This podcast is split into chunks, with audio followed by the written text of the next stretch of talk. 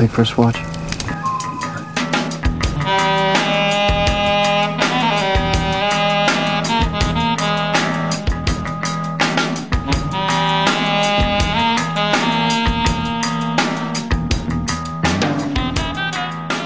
Hello, welcome to an all new episode of the First Watch podcast. I am Zach, and I'm here with Cole. How are you? I'm good. I'm craving some French food, maybe a trip to the Mm. aquarium or even a toy store. I don't know. How about you? Say bonjour to Monsieur Incroyable for me. Today, we're here to talk about our top 10 favorite Pixar movies. If you were tapped into this show last year, we wrapped up 2022 talking about our favorite Walt Disney animated features. I definitely recommend going back and listening to that. I think it's one of the best episodes we've ever put together. It was Agreed. kind of the first big list episode Cole and I ever did together. So it was a real labor of love, and we knew that we had to close out this year by doing something similar. We'll get a little bit into our methodology of how we put our list together and those movies, but before we get there, as always, we caught up with a bunch of stuff because, as Cole knows better than anybody, because he is a lucky little so and so living out on the coast. it's new release season. So we've been catching up on the end of 2023 as we move towards the new year, eventually doing our year end wrap up, which we'll be doing sometime in January. Before we get started, I'll go ahead and kick off with what I've seen. I finally got to catch up with the latest from Christian Petzold,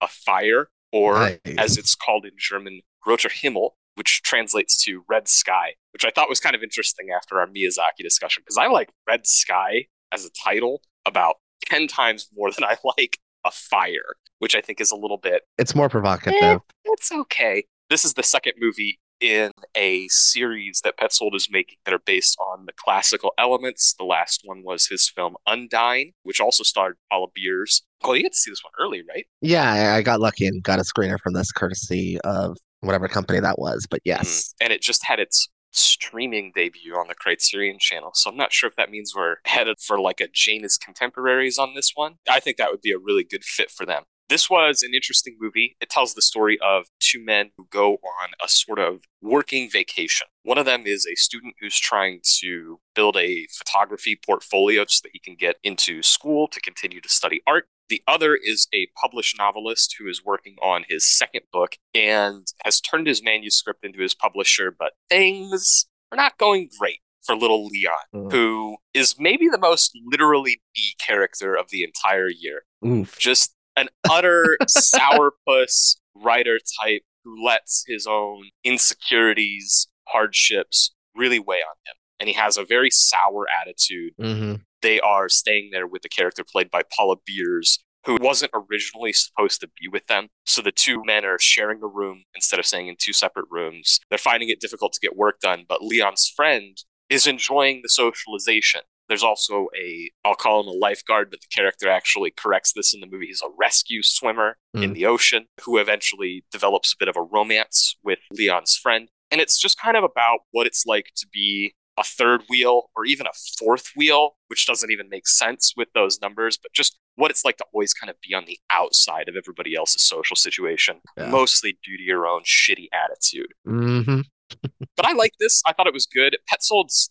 kind of a guy who I always think he writes and directs very intelligent movies, but they don't always really reach me very deeply. But I genuinely did like this character of Leon. I like how thorny and difficult it was to just spend time with him, make him empathetic at all. And I thought that it did a really good job. By the end, I was a little bit more curious what was going on than in the beginning.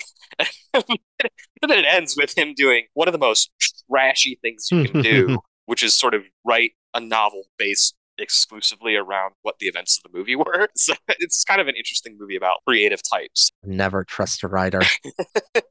Definitely never invite them to go on vacation, Mm-mm. at least if you don't expect them to hold up in their room the entire time. Hell no. Apart from that, I did also get to catch up with a movie I've been anticipating by Radu Jude. Do not expect too much from the end of the world. Radu Jude is an experimental Romanian filmmaker. Probably his biggest at this point would be Bad Luck Banging or Loony Porn, which came out a couple years ago and is a movie about a lot of things, most of them relating to the pandemic era and the change that everything went through through 2020, 2021, the year that movie was released. Hmm. He's also done a number of documentary features or films that kind of flirt with the more non-fictional side, which Bad Luck Banging also does. So this is a return to fiction for him, and it follows a production assistant named Angela, who works, I think it's for Romanian television, but she holds a couple of different jobs. And it follows her from the time that she wakes up at five in the morning, her phone's mm-hmm. going up, and her boss is telling her, hey, you got to go do this stuff and you got to go do this stuff. And we follow her day as she drives around Bucharest in a van, going from person to person and conducting interviews. The people that she's interviewing are workers who have been injured on the job and are either on disability, no longer working. Some of them are bound to a wheelchair. One of them cannot speak. And she's performing these interviews on behalf of an Austrian conglomerate who is trying to use these real people to create safety videos to essentially say, and this is why you have to wear your helmet. This is why you have to follow the rules. This is why you can't drink at work. But over the course of the interviews, we start to unpack following safety protocols is only a very small part of what caused most of these accidents. Mhm. In reality, most of it's caused by overwork, long overtime hours, insufficient lighting or safety protocols on the part of the business that create these unsafe environments. And we're comparing that against Angela's 16 hour workday where she's driving in traffic and having to do all these production assistant things. At the same time, Angela amuses herself by becoming a TikTok personality where she uses a filter to make herself look like a bald man with very bushy eyebrows, kind of like Andrew Tate. And she's very vulgar and crass, and it's like a comedy routine that's meant to be an exaggerated version of Romanian masculinity that Angela also kind of uses to express her misgivings with the culture. Mm. So, like a lot of Jude's other movies, it really is this like kaleidoscopic look into the modern world. TikTok, Minecraft, the COVID pandemic, it just and a million other things. He's our best modern issues filmmaker for me. Most other directors or writers would flub this extremely hard. He's the only person I would trust to make a movie about TikTok. There's also a few, I won't spoil who they are, but there's a couple names from German cinema who appears in this. Ooh. One performer and one director who play small but important roles and both of them made me like howl with laughter when they both appeared. So, this is a very funny movie. It's a very interesting movie. It's close to 3 hours long like a lot of his. You got to strap in and be willing to dig in to what his ideas are. Mhm. But I think that he does a great job of giving you these characters and making things kind of funny and unpredictable, that it also works as pretty good entertainment. If you've not seen Bad Luck Banging, I would recommend that's a really good starting point for this guy. Mhm. This is a good follow up. I would say those two are probably his most accessible movies. Mhm. I'm gonna probably catch up with that today. And then just last night on MUBI, I caught up a buzzy new documentary that people have been talking about. This was initially released in Paris over in Europe last year in May and is just making its way stateside this year. And that is De Humani Corporis Fabrica, mm-hmm. which is a French language film that focuses on one particular intensive care unit in a trauma center in Paris. While you're watching the movie, you're observing scenes of surgery from the perspective of surgical cameras, often inside of people, while you are overhearing dialogue from the hospital workers talking about their surgeries, talking about the workplace. Interesting movie, not one for the squeamish. I'm really glad that I ate dinner beforehand. The scene that got me was the eyeball surgery. yeah. yeah, me too. Particularly when it starts poking it. It's doing some kind of cleaning thing on the outside. And then he starts talking to the guy. He's like, okay, can you still see? And he's like, yeah, three dots. And then you might notice that there are three lights reflected in his pupil. So it's like, oh, this dude's awake. And then all of a sudden it punctures into the iris. I was like. See, this is why I like to be unconscious for any kind of surgery. Oh, yeah. This was interesting. For somebody that has almost no anatomical or physiological knowledge outside of one class I took in high school, who's not really interested in this side of the world, it was really jarring in some ways because there's almost no explanation as to what is going on while you're mm-hmm. watching it. Yeah. You can figure out that eye scene, they're clearly working on an eyeball. There's a point where they've done a mastectomy. That's where they cut off the breast for breast cancer. And so they're like fingering apart the tissue and being like using a ruler to be like, here's the tumor underneath the layers of skin. You know, so there's certain stuff that you can recognize, and then a lot of it's almost abstract because you're just like inside somebody's lower intestine Mhm. and there's not really a great deal of explanation as to why you just be watching like some metal pair of calipers like go in and clip some little fleshy membrane and pull it out It gets you real up close and personal with the intricacies of the human body. And the intricacies of the hospitals Yes. almost more of what the thematic focus seemed to me to be about Mhm. I think my favorite segment might have been when it was the two surgeons and the two doctors and nurses, and they're arguing about overtime and getting surgeries completed. Yeah. And you're just staring at this guy's genitals. yeah They've been operating on it, and there's like a tube stuck up in, it, and it's Mhm. like that absurdity. Someone's just laid out on the table, and you're arguing about your overtime. and it's a very sort of heated argument that you would have in the back of a restaurant people would be like you need to keep it down so the customers can't hear you Mhm. while there's like a dick bleeding onto a blue tarp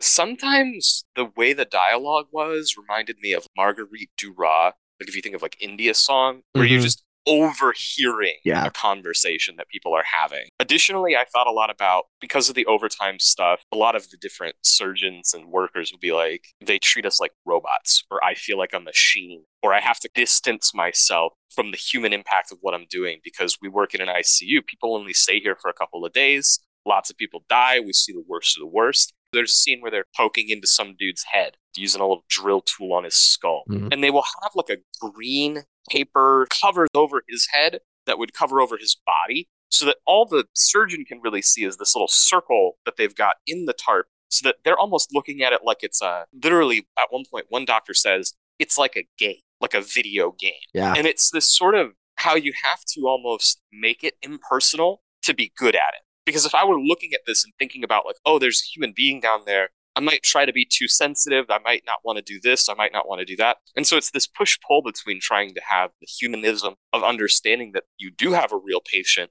but also what it takes to not let that get too deep under your skin so that you can still do the job.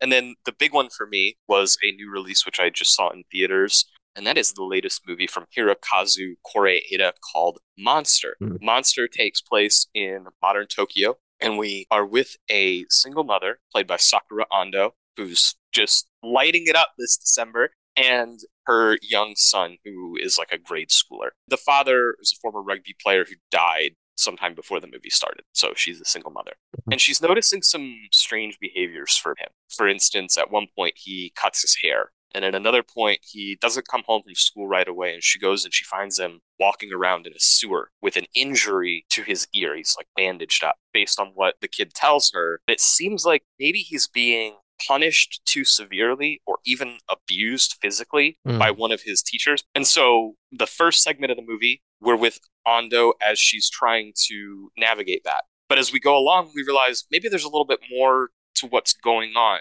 in this situation than what the mom is able to see from her outside perspective. And so we start to see what the people in the school are seeing. And then eventually we go deeper than that. We go into what the kids are seeing. Mm. And that's about as much as I really want to explain what's going on with the movie. You've definitely seen other movies that do this. Probably the most classic example is Rashomon, where we shift in perspective, Mhm. these reset points in time, and see the story again and again. This one isn't necessarily about like the irreconcilability of perspective the way that Rashomon is. It's more just about how context changes what you see. Yeah. Context changes how you interpret what's going on. This was an incredibly touching and beautiful movie, like so many of Hirokazu's are. It's just a delicate drama. I think that it manages to really flesh out each and every main character, all of its side characters. The way that it does its recontextualizations never felt cutesy. It almost always felt powerful. When you Hmm. would see some detail that you saw early in the movie, you see it come back up. It's like, oh, that actually really works. That actually really came together nicely. Some beautiful images in this too. Some of the most like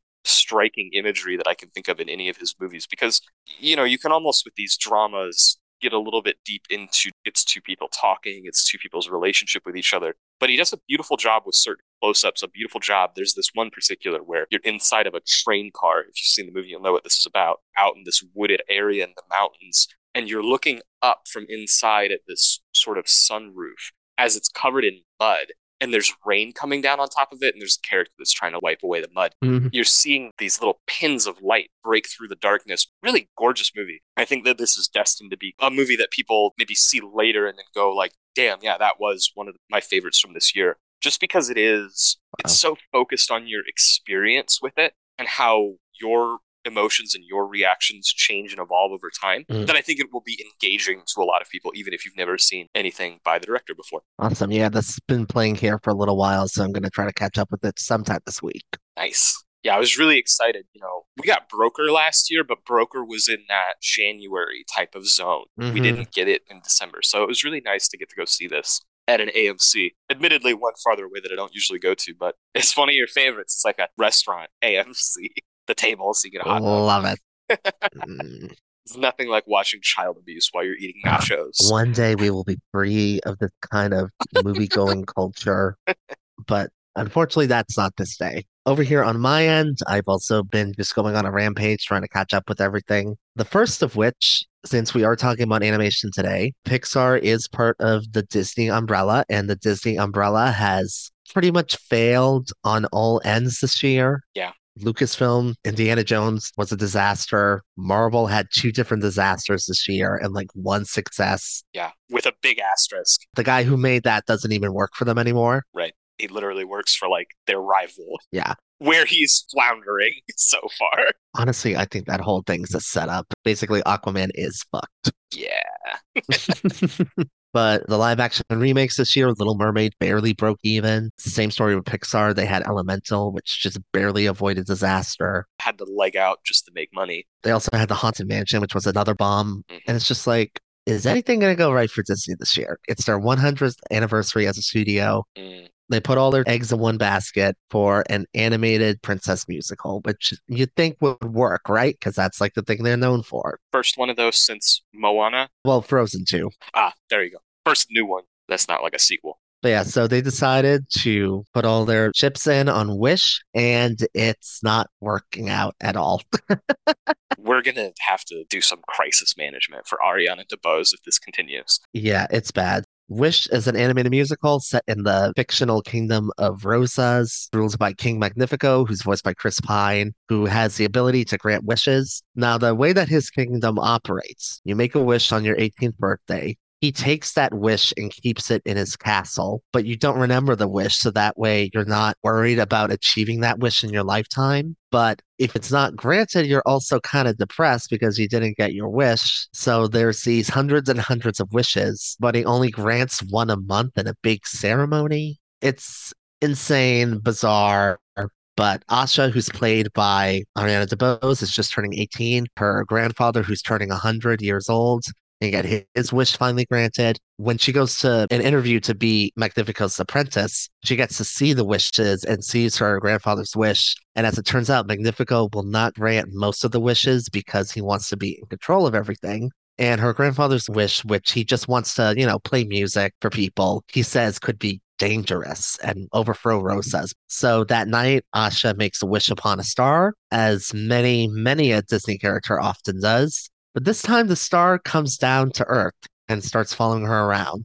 This like adorable little plushy thing that was clearly designed to sell a million toys, but it's probably not even going to sell a hundred toys. Mm. This seems a little bit overcooked on the conceptual level. It's overcooked and undercooked at the same time, which is Yeah. really bizarre. The outside's burnt, the inside's frozen. This whole thing ends up on a grand adventure to free all the wishes, give people their choices back.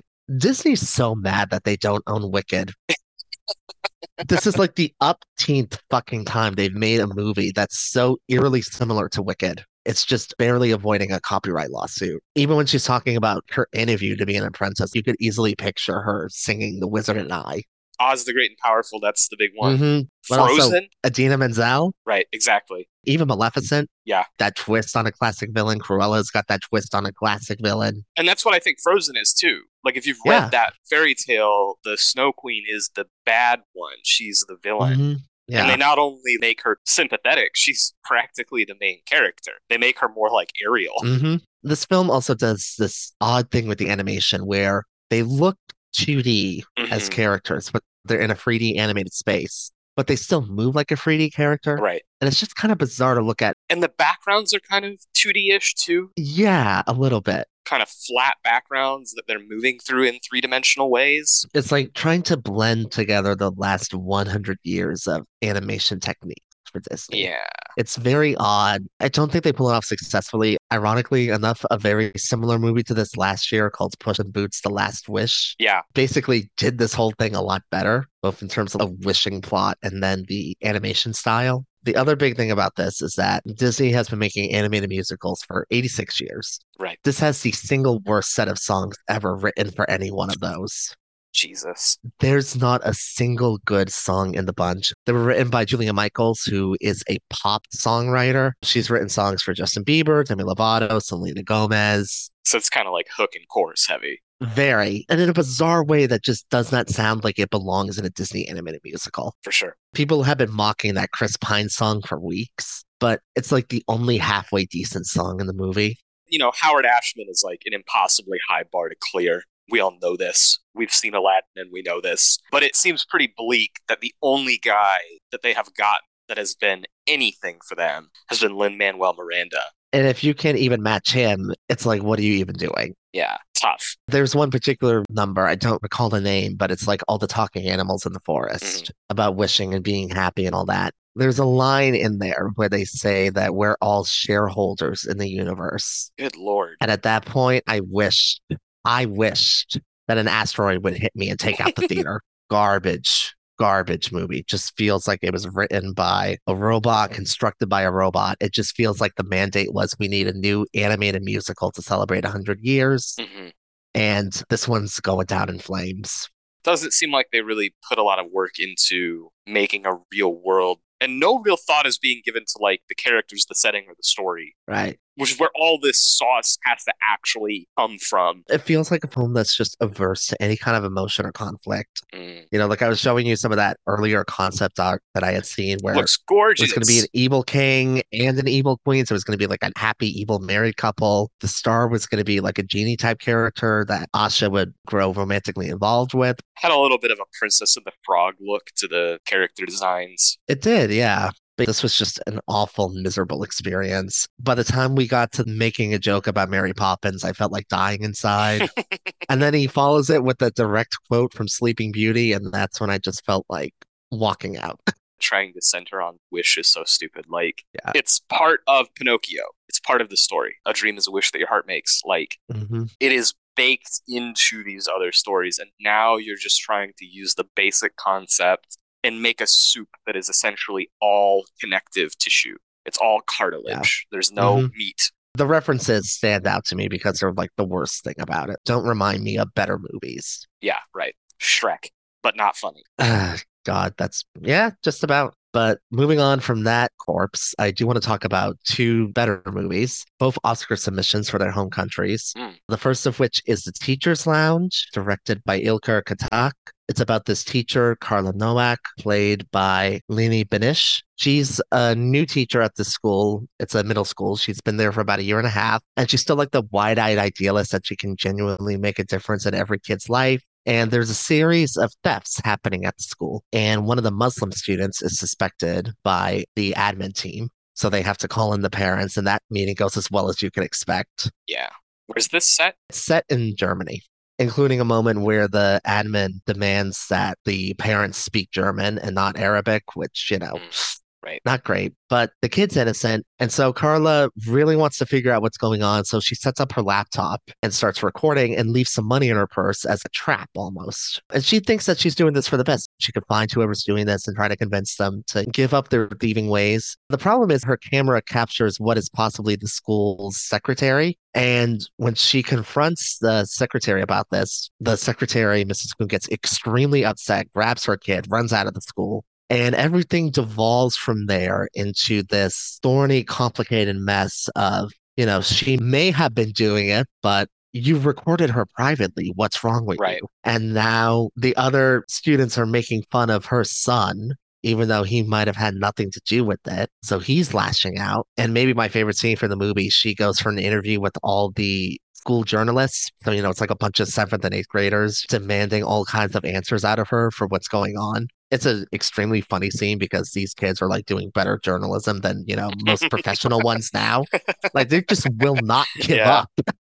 But the film I thought was a very good dissection of a school system, in particular, the power that adults feel that they wield, the way that kids lash out against that, Mm. and just that dichotomy of wanting to be a good person, but getting broken down by that system, the way that almost every single teacher does. Mhm. The other film I want to bring up is Argentina's Submission, The Delinquents. This is a heist movie about two bankers, one who's in his mid 50s. He decides that he's tired of working every single day for nothing. So he decides to steal exactly $650,000, which he calculates would be twice what he would be paid if he worked every single day for the next 25 years. He goes up to one of his coworkers and says, Hey, I have an idea. I have all this money and we could split it evenly so that way we could both have the next quarter of a century off from work. If you hide the money and I admit to the crime that I did and go to prison for three years. So his coworker agrees to it. So he hides the money, the other guy goes to prison, and the movie splits between the two narratives of these guys living out the next couple of years because one of them's in prison for a long time. The other person is going out and living his own life, enjoying the freedom that comes from that money. And it's a very long, very slow film. It's like arguably like the first slow cinema bank heist film. Yeah.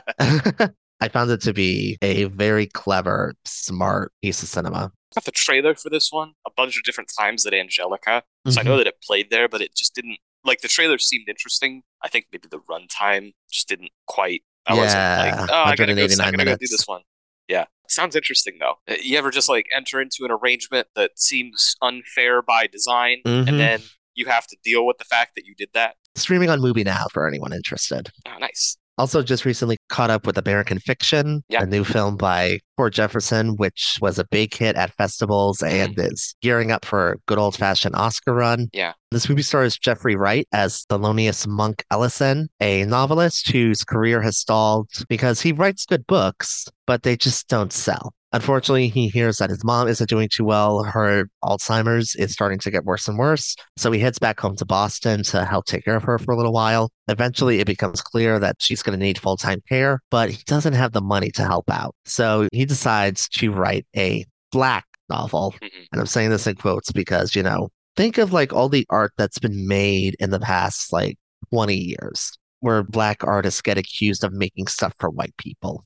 Mhm. That's the exact kind of novel he writes. He calls it My Pathology, except it's spelled P A F O L O G Y. And of course, this novel, which is about like a gangster living in the hood and running from the cops and all that, immediately becomes like a smash hit bestseller. And he sells the movie rights to Hollywood and everything. And the movie is about him dealing with this newfound success, even though he despises this fake novel that he wrote because it's not genuine. It's just writing to what white liberals want to hear Mhm. and also dealing with the complications of his family. His brother, played by Sterling K. Brown, who recently just ended his marriage because he came out of the closet, dealing with his mom's Alzheimer's. She's played by Leslie Uggams, very lovely performance, and just really trying to navigate this new level of success while also becoming a bit of a sellout. A satire about the get the bag mentality. Yes.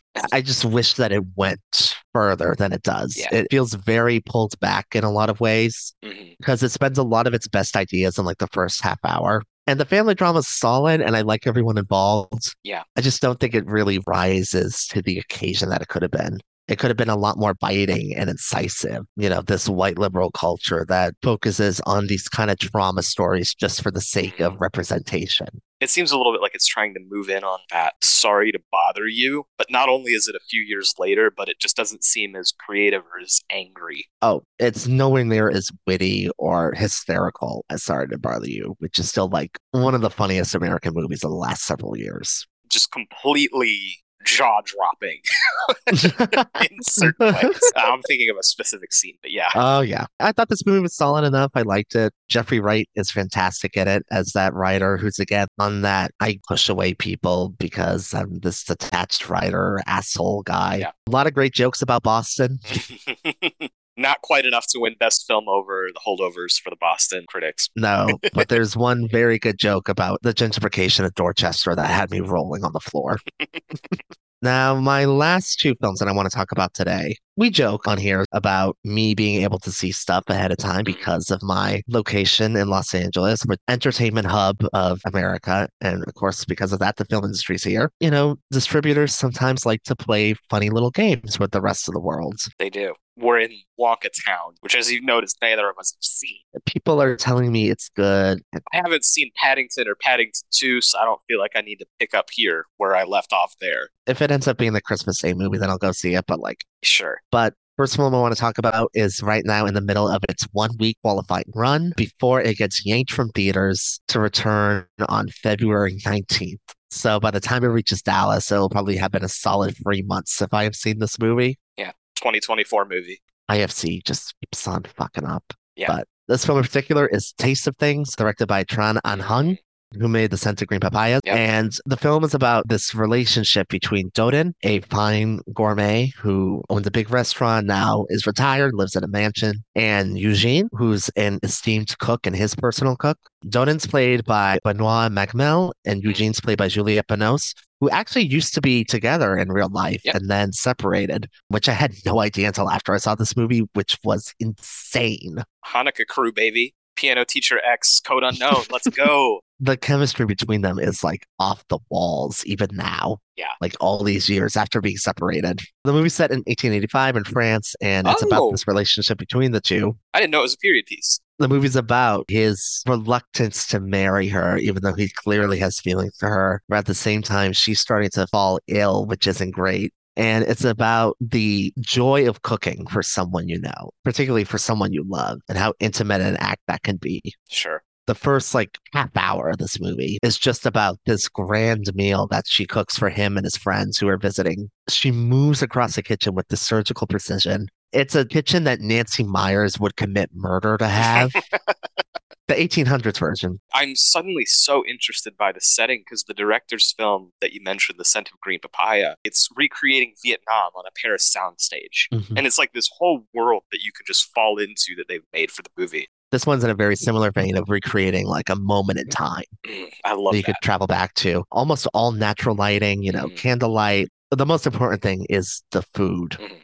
Oh my God. I was so hungry by the end of this. I could have eaten a horse. I hear that it might be scaring off certain plant emoji, non animal eaters in our circle, in our sphere. That review is so funny. Vegan alerts, you made a work of art. This movie is basically like food porn in a way that hasn't existed since a movie I'll be talking about later. Got to do this one in the restaurant theater so you can have the big sloppy burger. Oh God. I absolutely love this movie. It's not quite in my top 10 of the year, but it is very, very close to that. But this is an absolutely lovely movie, and I highly recommend seeing it whenever you can. Yeah, I'm going to be putting it at the top of my 2024 list, making some room for 2023. Now, the last film I want to talk about, you Mm. know, we have a rule here. We got to talk about five star movies. leaving. Bye. Oh, I knew this was going to happen. so, again, because I'm lucky and I live in LA, we get stuff first. Sometimes we get it on 35 millimeter. Yeah. Mm. you know, I don't really get that impatient. The fact that I have to wait a couple months for the taste of things, I'm like, that's okay. I'll watch it and enjoy it. I'll watch other stuff up until then. This has been my most anticipated movie since July. Killing me. I'll be on like round four by the time you get to it. Oh my god. this can't be like a round two, round three type of movie, or maybe it will be. I don't know. Um, but yeah, so last night I saw the new film from Jonathan Glazer, Zone of Interest. Mm. This is a domestic drama about a military officer, Rudolph, and his wife, Hedwig.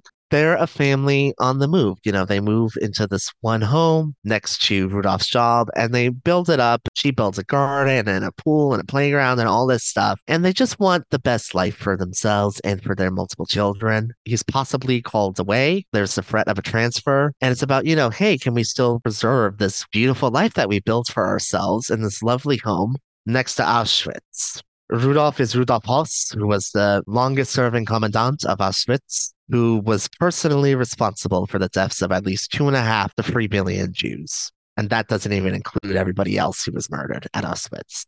I went into this knowing that it was probably going to be a disturbing experience. And it genuinely rattled me in a way that a movie has not in a long, long time. Yeah.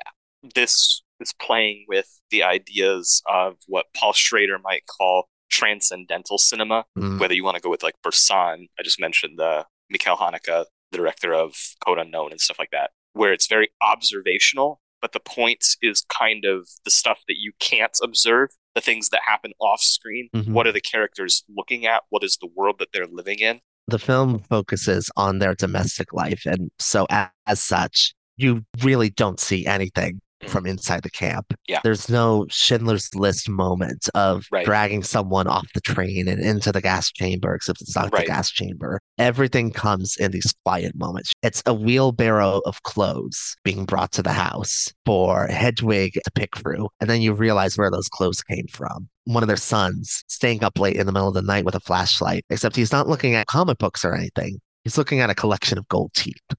And the movie just continuously keeps you within their world. Actually, the way that this was shot, a lot of it came from closed circuit security cameras that were set up throughout the home Mm. to kind of give you like this almost reality TV experience. Harsh white angles that just keep you contained to the space. You have to rely on the sound mix. Mm. So the sound mix of this movie, Johnnie Burn, who did the sound mix for multiple Yorgos films, including Poor Things, The Favorite, Lobster, Mm. also did the sound mix for Under the Skin.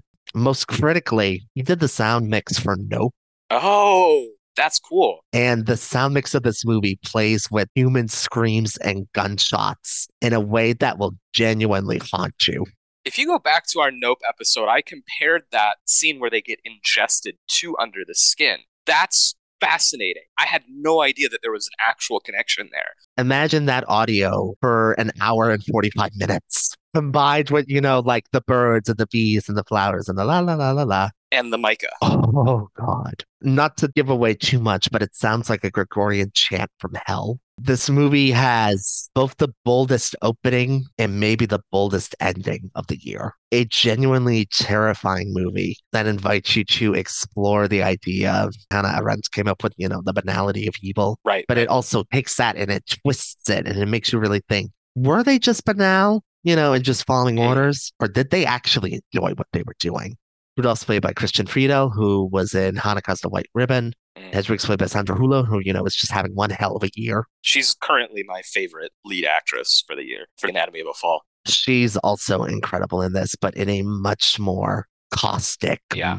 vicious way. Kind of sinister. She's got a little bit of a sinister vibe in Anatomy as well, but that Mhm. movie's like playing against that. This one seems to be playing into it. This one's like she's a snake. I mean, I could get why some people might want to pan this because it's like, oh, how dare you focus on the evil of it. That's been the year. But I truly think that this might be the best film about Nazism since The Damned. Yeah, wow. That's really big praise. Since we've mentioned his name a couple times at even Schindler's List, it really feels like it was concocted in a sense. I mean, it's based on a novel, which has its own properties. That Yeah. novel's somewhat controversial. Yeah, loosely because it didn't like specifically name Rudolf Hoss, used like a pseudonym for him. Mhm. This, I think, feels like it was built around the critiques that Haneke leveled on Schindler's List with like Judd Yes. Apatow and the imagination of John Krasinski, where he's talking about this goes back all the way to like Cahiers and like the movie Capo. How you can't really just have actors portray the Holocaust victims. Not really, because they never are going to compare to something like Mhm. Night and Fog, where you see the actual results of the starvation and these bodies wasting away. Putting makeup on somebody to make them look like, oh, they're starving, oh, they're dying. Yeah. It just doesn't have the same effect. It has this sort of remove. So this feels like it's almost intellectually built around letting that part exist only in your imagination. Mhm. Your understanding that all of us would be bringing into this movie. Yeah, a flat out masterpiece and one of the most disturbing things you'll ever watch. Really great way to prime us for a Pixar conversation. Yeah. and uh, when is this playing for you again? It's either January 5th or the week after on the 12th. Good luck with that. We got a trailer for it in front of Monster, which was at an AMC. Mm. So I believe it will be playing at some AMC locations here. That just feels wrong. Using my AMC A list to go watch the new Glazer. It's playing here at the Vista, which is where I saw it on 35 millimeter. And then it's also playing at the AMC Century City. So it's like, go to the mall, go see it in Prime, which has subwoofers under the seat, you know, so that way you can hear like the screams of the camp even more clearly Emanating from under you. while you're sipping on an $8 soda. Heavens. the sort of inherent trashiness of the movie theater experience sometimes. Yeah, I'm really curious how this is going to fit alongside what I see as the year's kind of big two with Oppenheimer and Killers of the Flower Moon, because all three of them take that specific idea. Here are the Americans that made the bomb to drop on Japan. Here are the white settlers in Oklahoma who are tormenting the natives. And then here are the Nazis running their lives. Zone of interest and Killers of the Flower Moon are toe to toe for me as like film of the year. Glazer is a thrilling director to me. This is only his fifth film, obviously his first in 10 years since Under the Skin, which is, we did an episode on our favorites of 2013, and that was the number one on our list. So, you know, just fucking, will Spike Jonesy please make a fucking Uh, movie? I don't know. Anyway, we got Miyazaki back after 10 years. We got Glazer back after 10 years. I don't know. What are we doing? Starring in Babylon. where he is the clear, obvious highlight. But that's, you know, that's another thing. So, on to the main event from Jonathan Glazer's new Holocaust movie to the wonderful world of Pixar. Today, we are, as I mentioned, talking about our top 10. So, I'll give a little bit of a breakdown of the methodology. Basically, Cole made a top 10, I made a top 10, and working from the tops of our list, our favorite movies, we built a unique set of 10 movies to talk about today. So I think we'll go ahead and start off with our honorable mentions. Did you have any that you wanted to shout out? The main one or I want to shout out is A Bug's Life, Mhm. just because I wore that VHS tape out. Endlessly rewatchable, super funny, well crafted. Not quite the emotional heights of the studio or anything, but just a well constructed movie. I have Two thoughts on A Bug's Life, maybe more than that, but I'll stick to two. One of them is that it's a really interesting visual ambition upgrade from the original Toy Story. Mhm. Lots of plastic textures, geometric circles, squares, cubes, spheres. With A Bug's Life, you immediately get into translucent leaves and strange organic forms that really make it bold. And you can start to see the growing ambitions of Pixar as they would explode and dominate, especially from a technical perspective, CG animation, all the way up until kind of the current day. Regardless of how we talk about their current output, I think that they remain strong on that front. Mhm, absolutely. The other Bugs Life thing is just I watched this a lot as a kid too, and it, it just kind of faded. Of all the movies of their early era, almost all of which I love, this is kind of the one where I go back and I'm like, this is cool. I like this. This is nice. Yeah. Kind of a little Seven Samurai thing going on. Silly little clown bugs. Good voice performances. Funny movie. Julia Louis Dreyfus is like the princess in this. Denis Leary is like a ladybug. Keeps getting misgendered. The one for me with any of these episodes where we do a top 10, I start thinking about the people who are going to be listening to it going, wait, what do you mean turning red wasn't in your top 10 or whatever? You know what I mean? Like I'm thinking Mhm. about what missed our cut. And I think the biggest one that is up high on my list would be Toy Story 3 from the year 2010. That came out the first year that I was in college and is the final installment of the Toy Story trilogy. Well, there's a fourth one, but at the time, it seemed to be the final installment of the Toy Story trilogy where Andy goes off to college, leaves his toys behind. And I think that it's a really interesting inflection point of Mm. the idea that the Pixar canon is very millennial in a sense. And then Toy Story 3 being like, and then the main character grew up, left home, and was an adult. So that movie has always seemed to be to me for people my age, even Mhm. people a little bit older than me, because of those themes. And it also creates a cutoff point. I would put the cutoff point either in 2008 or 2010, where they've had to evolve and figure out how do we move on past this millennial audience? Do we just continue to throw them a bone, try to get 30 year olds watching Pixar movies? Or how do we get the next generations of kids into these? But Toy Story 3 feels like the cap of a certain portion of their history. Absolutely, especially in contrast to what followed it the year after. Is that Cars 2? Good old Cars 2 with Larry the Cable Guy screaming and set off for two hours. Yeah, the Pope Mobile. We'll get more into the Toy Story movies and our overall feelings on that series, I'm sure. Oh, yeah. I would probably put this as my second favorite of the bunch, mostly Uh. just because the ending really fucking feels like taking a shovel to the head.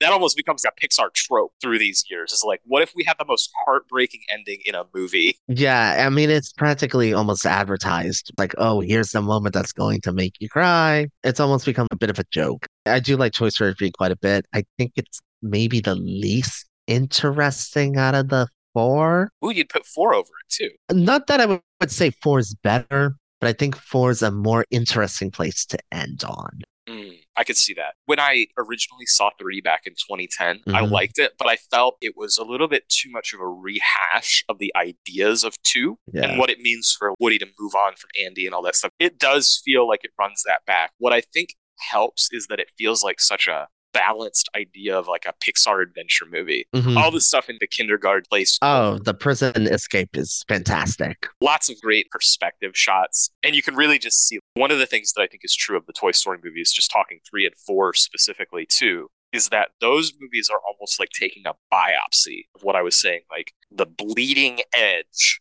of animation technology for Mhm. all four of those movies with four you know the big thing was that cat Yeah. where the rendering of the cat compared to like the dog in the original toy story for instance where it just looks like you could pick it up and pet it Right. I think part of it just might have also been overexposure because Toy Story 3 was truly inescapable back when it came out. I think there's a little bit of sequel stuff with Pixar too. Like you mentioned Cars 2 already. hmm So much of the beauty of the early days of the studio is about these new original ideas, great new characters, great new worlds. It's a little less interesting when they're making sequels and prequels. Yeah. It just doesn't really quite stack. And then we got Toy Story 5 coming down the barrel. Inside Out 2 next year. It's like, eh. anyway, on to the list. Starting with the movie that I've got in fifth, the debut feature by one of my favorite Pixar writer directors, a guy who's going to come up a few times today, Pete Docter. And that is Monsters Inc., the story of a couple of friends, Pixar's own Bert and Ernie, Pixar's Abbott and Costello, hmm. James P. Sullivan, a scarer at Monsters Inc., and his partner, best friend, Mike Wazowski, who is like his admin slash hype man. They live in a world called Monstropolis, which is a fantasy world full of grotesque beasts, monsters, little lizards, Godzillas, furry, terrible claws, teeth. and they work at a company that distributes power, electricity to the whole city, which they get by scaring children. They use these doors, which act as portals to the closets of kids on Earth. They do their thing, the kids scream, and we harvest up the shrieks of innocent children all around the world to power the city. Eventually, this comes to a head because Sully, who's voiced by John Goodman, is really the pride of the company. He's their top scarer to the chagrin of Randall, who's played by Steve Buscemi. Little Big Lebowski reunion for those two.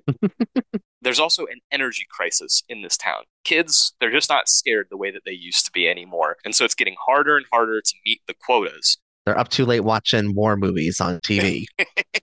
So they develop a plan between the lead of the company and Randall, which leads to a little girl who enters through her closet door into the world of monsters after hours. And suddenly now Mike and Sully have to take care of her, which is a problem because in this world, humans are considered toxic and dangerous to monsters. This is just like colorful adventure, great action, great comedy. Down the line banger, I think. Yeah, very well made movie. Again, they were taking more of those animation risks because, you know, they had to animate a human who wasn't going to be terrifying in the way that like the humans in Toy Story are because Little let's be sister. real, Yeah. they have not aged well.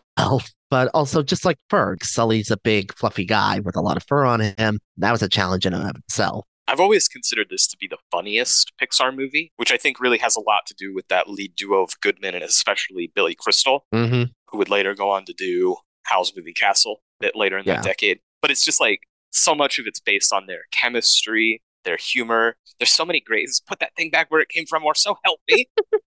I mean, even down to the side characters, the comedy is great. You know, like Wazowski, you didn't file your paperwork Yeah, yeah. last night. Just fantastic world building, which is something that Pixar is well known for. Mhm. But creating Monstropolis and Monsters Incorporated and the Scare Factory, even down to Harryhausen, you know, the sushi restaurant, the level of detail is just so impressive. It's interesting to compare this one after Up and Inside Out. There's kind of a new perception that I have of Pete Docter, what he does, what he's interested in, what he brings to these movies. And This feels a little like an outlier in some ways because it is so much more the comedy. Maybe Mhm. because it's his first movie, it feels a little bit more integrated into Pixar and a little bit less his creative ideas. Right. At the same time, something that frustrated me around 2020 when Luca came out, people were like, ooh, this is like Pixar's take on a Ghibli movie, which has never really squared with, like, in my opinion, what Ghibli movies are actually like. There are some of them that are very placid and calm, but the best one is Spirited Away, which is a movie about a little girl in a pink outfit hmm who traverses from the real world into a world of like spirits and monsters where it's like a workplace. Yeah. Spirited Away, Monsters Inc., which I believe come from the same year, and were I don't think they were nominated for the Oscar because I think Monsters Inc. was one year before Yeah. Monsters Inc. was nominated for a 01, the first winner. against Shrek. Shrek Yeah. won, and then Spirited Away was the next winner. But I think right there you can tell that this is a guy who loves Hayao Miyazaki and has a lot of similar ideas to him. Escaping into the fantasy world, we just did our episode on How Do You Live slash The Boy and the Heron. Yeah. Sometimes people critique this as a trope, like using your imagination to be like, what if the monsters all worked at a business? You know? hmm like you were saying in Wish, we're all shareholders of a dream. There's a certain degree to which that could be the case here, but ultimately, Monsters Inc. does such a good job with the corporate comedy. Yeah. Mike not turning in his reports or like the 2319 gags, where like every few minutes, a bunch of people in hazmat suits are like breaking into the windows and shaving people down. I love the 2319 joke. There's such a level of absurdity while still being very heartfelt. hmm that's where this identity starts to take off. And it's been there from the beginning. But this has such a sweet, heartbreaking ending, rebuilding the door. Yeah. That final line where it's just Boo, the little girl saying kitty, just makes me choke up a little bit. I'm like, "Ugh." that's going to be a common thread for some of the movies today. So prepare for that.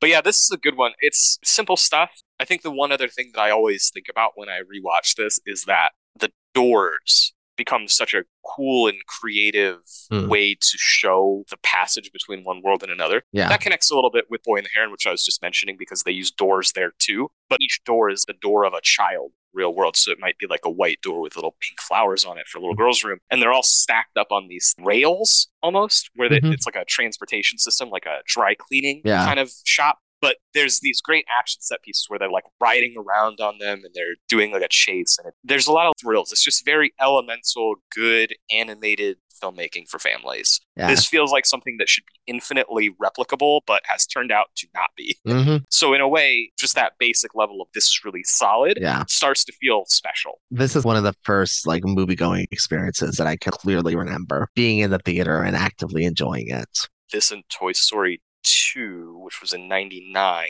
would have been like the two of these that I can really remember seeing in theaters earliest. Great score, very earworm. Yes. And it's got that cool opening title sequence Mhm. where everything's in 2D. It's like these little paper puppets dancing around. Very clever, very cute, very wholesome. Kind of on the lower end of my top 10. I think I'd probably put this fourth among all the Docter movies, Mm. but it's a hit. Yeah, no, it's a great one.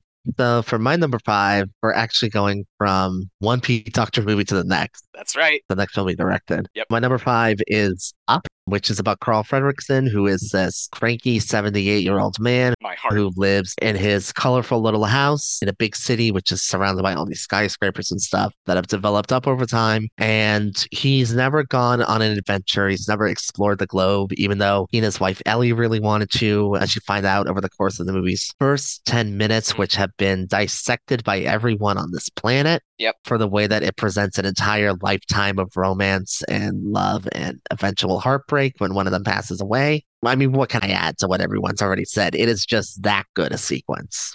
It is. I will poke a little bit of a hole because I do think it's a commonly cited thing that that opening 10 minute montage is so good and so impactful that it overshadows the rest of the movie. And I have never really felt that to be the case. No, me neither. In fact, there's a really specific emotional payoff to that montage Mhm. when he goes through the scrapbook a bit later in the movie. And I mean, that shit just ruins me. Yeah. It wouldn't be complete if we didn't have an adventure that took us to a moment with the payoff to that montage. Right. That's really where I started to admire how much Pete Docter put into his character writing.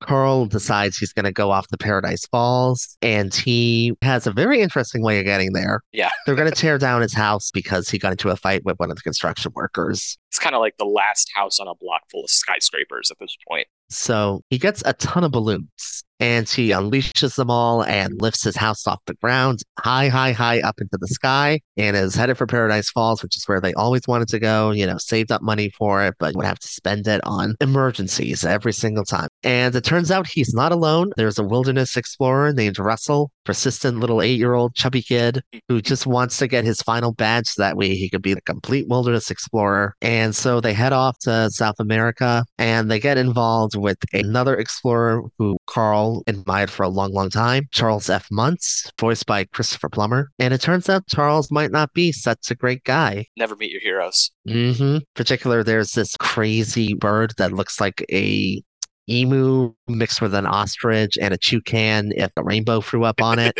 Named Kevin. that he's been hunting after for years. And so it's this adventure of keeping Kevin safe while also trying to figure out what it means to go out and live life and have an adventure, Mm. even when the person that you wanted to do this most with has passed on. That's right. And there's also the most adorable dog in all movies, Doug, who's voiced by Bob Peterson, who has a special collar that lets him talk.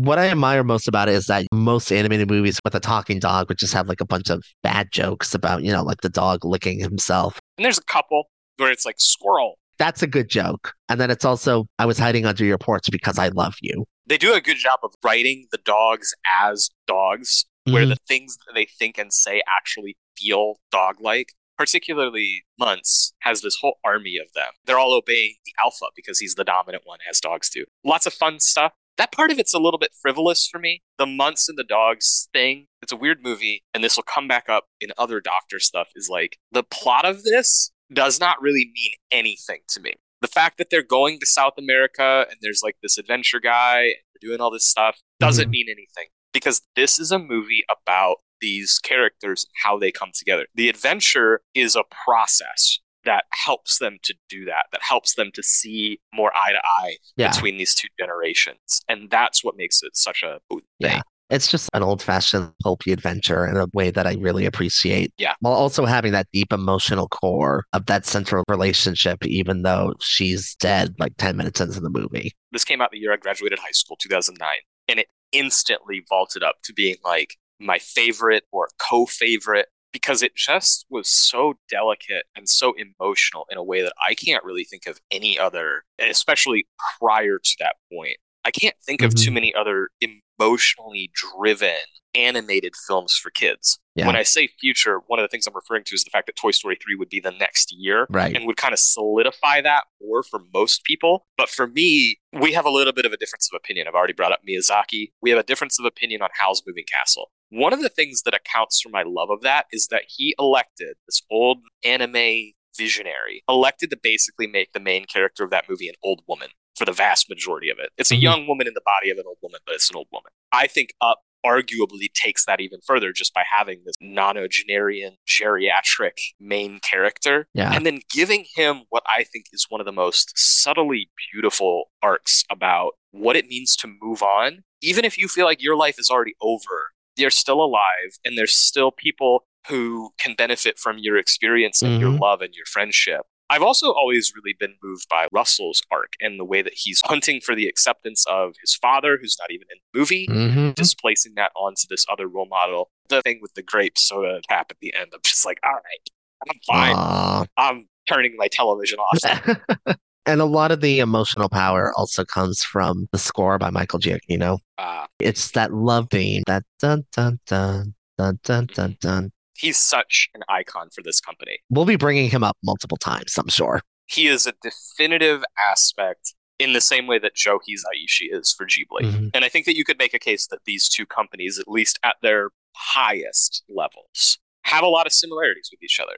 I think you could also argue they're having the same struggle now. hmm How do we move on from our initial success? How do we foster the next generation? Which it turns out, whoops, we failed to do that. Up is an interesting one to me because it falls within the two years that I listed as like the cutoffs 08, 2010. As 09, this is a movie where me, a millennial, was graduating high school and seeing this movie, confirming that yes, Pixar is for millennials. But to me, the characteristics of this do show a way to move forward, which is just embrace who your characters are Mhm. and tell a story about them. And if that is good enough, it will work. There's a reason why, for me, in this current decade, 2020s, Pete Docter is the only writer director who's really made a movie that I would say that I love in Mm. this period, which we can debate a little bit about. Yeah. Because I think that he is just an interesting and captivating artist. I don't know that he's ever going to be the kind of guy that's going to bring people into the tent because he's also maybe the biggest sap working for the company. His movies are all about the emotion. I think his movies have like the most obvious emotional moments, but they do work. But Up is an incredible, fantastic movie. If I had seen this when I was younger, I probably would have loved it even more because I was like a couple of months away from turning 12 when it came out. Got it. Yeah. But if I was like five when I saw it, I would have eaten it up even more. What are some of your childhood faves? For me, I saw this movie the year that I graduated high school. Mhm. A lot of Pixar stuff, you know, you're talking about being 12, 13, 14, and that's about the age I was when a lot of these big ones were coming out, like Incredibles and stuff. I was Mhm. in eighth grade already. Yeah. So a lot of these don't really strike as childhood. I would say, you know, it's the first three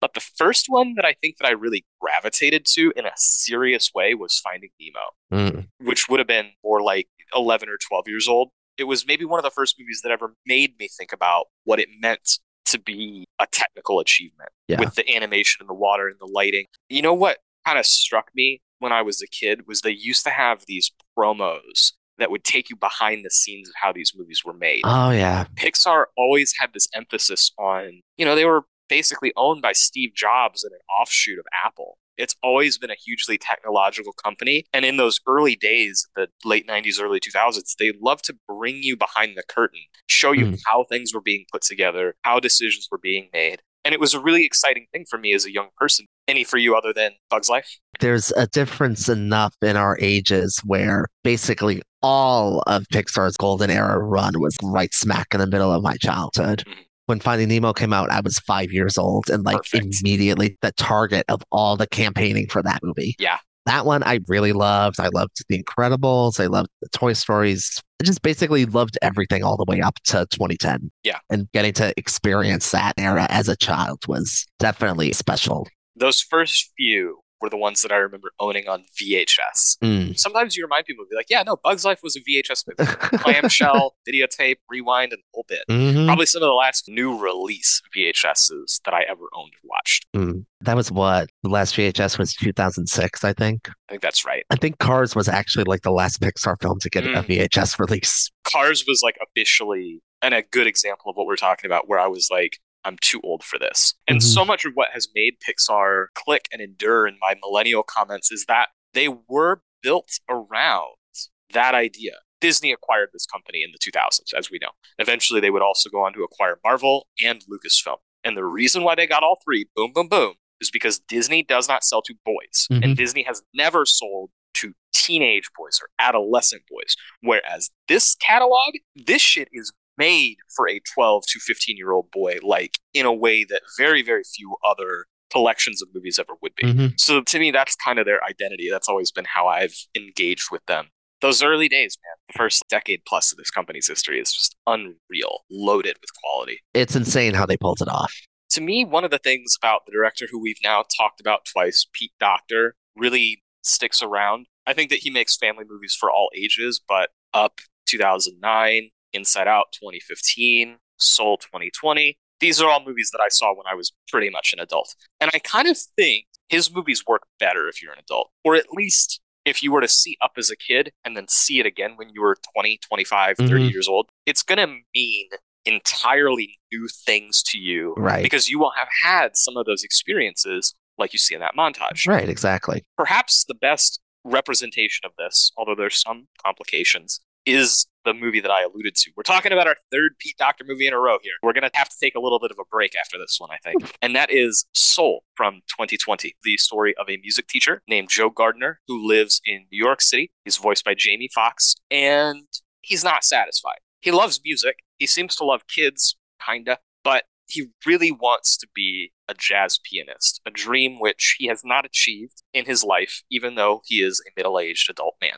But one day he does get the opportunity to go and play for a local band whose pianist has been, I think he's like sick or just unable to perform for some reason. Mhm. But unfortunately, he falls down a manhole and dies. And he goes to the world between worlds where he sees a big staircase leading to a place called the Great Beyond, an abstract representation of heaven. And he decides, no, I'm leaving. And manages to fall, find his way to a different place called the Great Before, where all the souls of all the human beings that are born on Earth begin before they start their lives down with us here on the blue planet. It is a story about Joe trying to get back to Earth so that he can perform his show that night. And also defines a soul who's voiced by Tina Fey has not yet, in all of the time that they have been in the Great Before, gone to Earth yet to be born. They eventually take a trip on Earth together where the soul ends up in Joe's body, Joe ends up in the body of a cat. There's some shenanigans. And it's all about life. It's all about living and the small little bits that make up what your experiences on Earth Mhm. are. It's another one where, like, plot of this, I feel like I've been talking a lot about what the concept is, but the plot of it is so much less important than the relationship between these two characters and the smallest little moments of detail that are quite beautiful and serene. I think on a written level, some of this movie kind of comes off like a classic Pete Docter, fantasy world, real world kind of kids movie. But then the ideas of it are about like what it means to be alive Mhm. and to see your life from an outside perspective. And how does that change the way that you feel? How does it change the way that you express yourself? Right. And I just find this to be a really beautiful movie. I have issues with it more than I do with maybe any of the other Pete Docter movies that we've talked about Mm. but it comes together really strongly in the visual and it really comes together strongly in just its collection of ideas and moments and to me is probably the best pixar movie of this decade so far against like luca turning red all that stuff Lightyear. when this one came out, and this is a movie I'd like, but it definitely has its problems. When it came out, it was released on Christmas Day of 2020 Yeah. on Disney Plus as, you know, like a gift for families. It was part of that same marketing push of Wonder Woman 1984. onward also got this treatment a little earlier in that year Yeah, because Onward opens in theaters, Mm. and then the next weekend it was the apocalypse.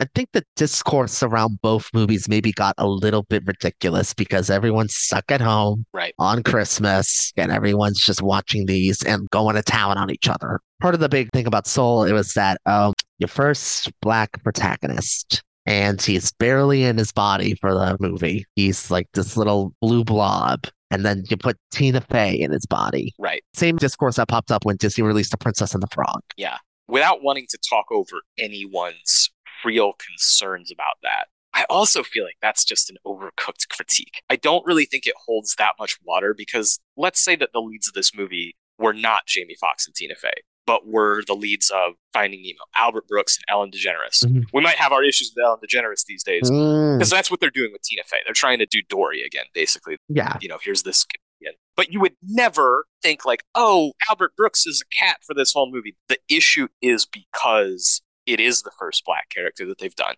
At the same time, in the movie Inside Out, Riley, who is the main character of that film, is not on screen for most of it either because we're inside her brain with her emotions. Hmm. So it's something that I think is Pete Docter, it's something that I think is Pixar, it's something that I think is animated movies. It's like Eddie Murphy voices a donkey for like 11 Shrek movies. There's nothing problematic about it. It's a cartoon character. And it's telling that they also did put in an effort to handle this more carefully. You know, they brought in Kemp Powers as Yep. a co-director. Who just co-directed Across the Spider-Verse this year. Yes, he was the first one to be brought in and said, Hey, there's a lot of problems here. So he helped them to correct course to avoid a disaster. which it could easily do. I think that the portrait of the community that Joe lives in is actually quite beautiful. It's quite moving. Yes. He has a conflict with his mother that I think is somewhat similar to the movie Coco. Mhm. The character wants to be a musician, the parents don't really want him to do that, Mhm. but it's much more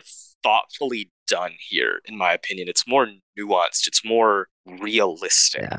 The more awkward element is that in order to get Joe on the other side of this fantasy world setup, they do kill him, which I think is a little bit of a mistake. Because it leads you to thinking that this is a movie about death. Mhm. And ultimately, that's just not what this movie is. Yeah. And I could see how that disconnect could make the ending of this not really click for you. Mhm. It's got its problems for sure, but beautifully designed. Mm. In particular, I love the look of the Great Before Yeah. and the administrative team up there who are Oh, all yeah. like these geometric lines that look flat, but they still have this glow to them and they move around in this really fascinating way compared to, you know, the CG realism of modern Pixar. That is an interesting note for Pete Docter, one which I will bring up a little bit later on in this episode more extensively. Hmm. Some of the abstractions going on in Soul here almost look more like the films of Don Hertzfeldt, the experimental animator, than they do like Pixar. Oh, yeah, absolutely. when things just dissolve into black and white lines and the screen just kind of like Yeah. erupting.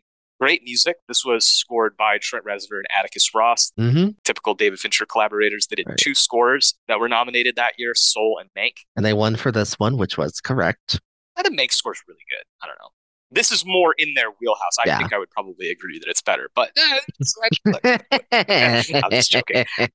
But yeah, it's a strange movie. I've already teased that when Luca came out, I think that a lot of people use Luca as a way to shade Soul's conceptual design to be like, isn't it just better to have these little Italian boys running around and we don't really have that much of a plot because the plot is so mechanical in a way? hmm It's just Yeah. here to get you from point A to point B so that we can explore these different ideas. And this is probably the Pete Docter movie where that balance is the most awkward for me. But it's also the most heady of his movies. Like there's the most like ambitious ideas going on. I agree. One thing that I will just quickly add to that is for as much as I like his abstract world in this, the realization of New York, I think, is even better. The actual real world, the way that it's using sunlight and all these different things. And it's because in the abstract world, nothing is anything. Everything is like floaty and weightless. But you get down here, Mhm. and the little helicopter seeds coming off of the trees are just like so delicate and so beautiful. So Yeah. well done. I think it's a deeply fascinating movie, especially for a studio that makes movies for children.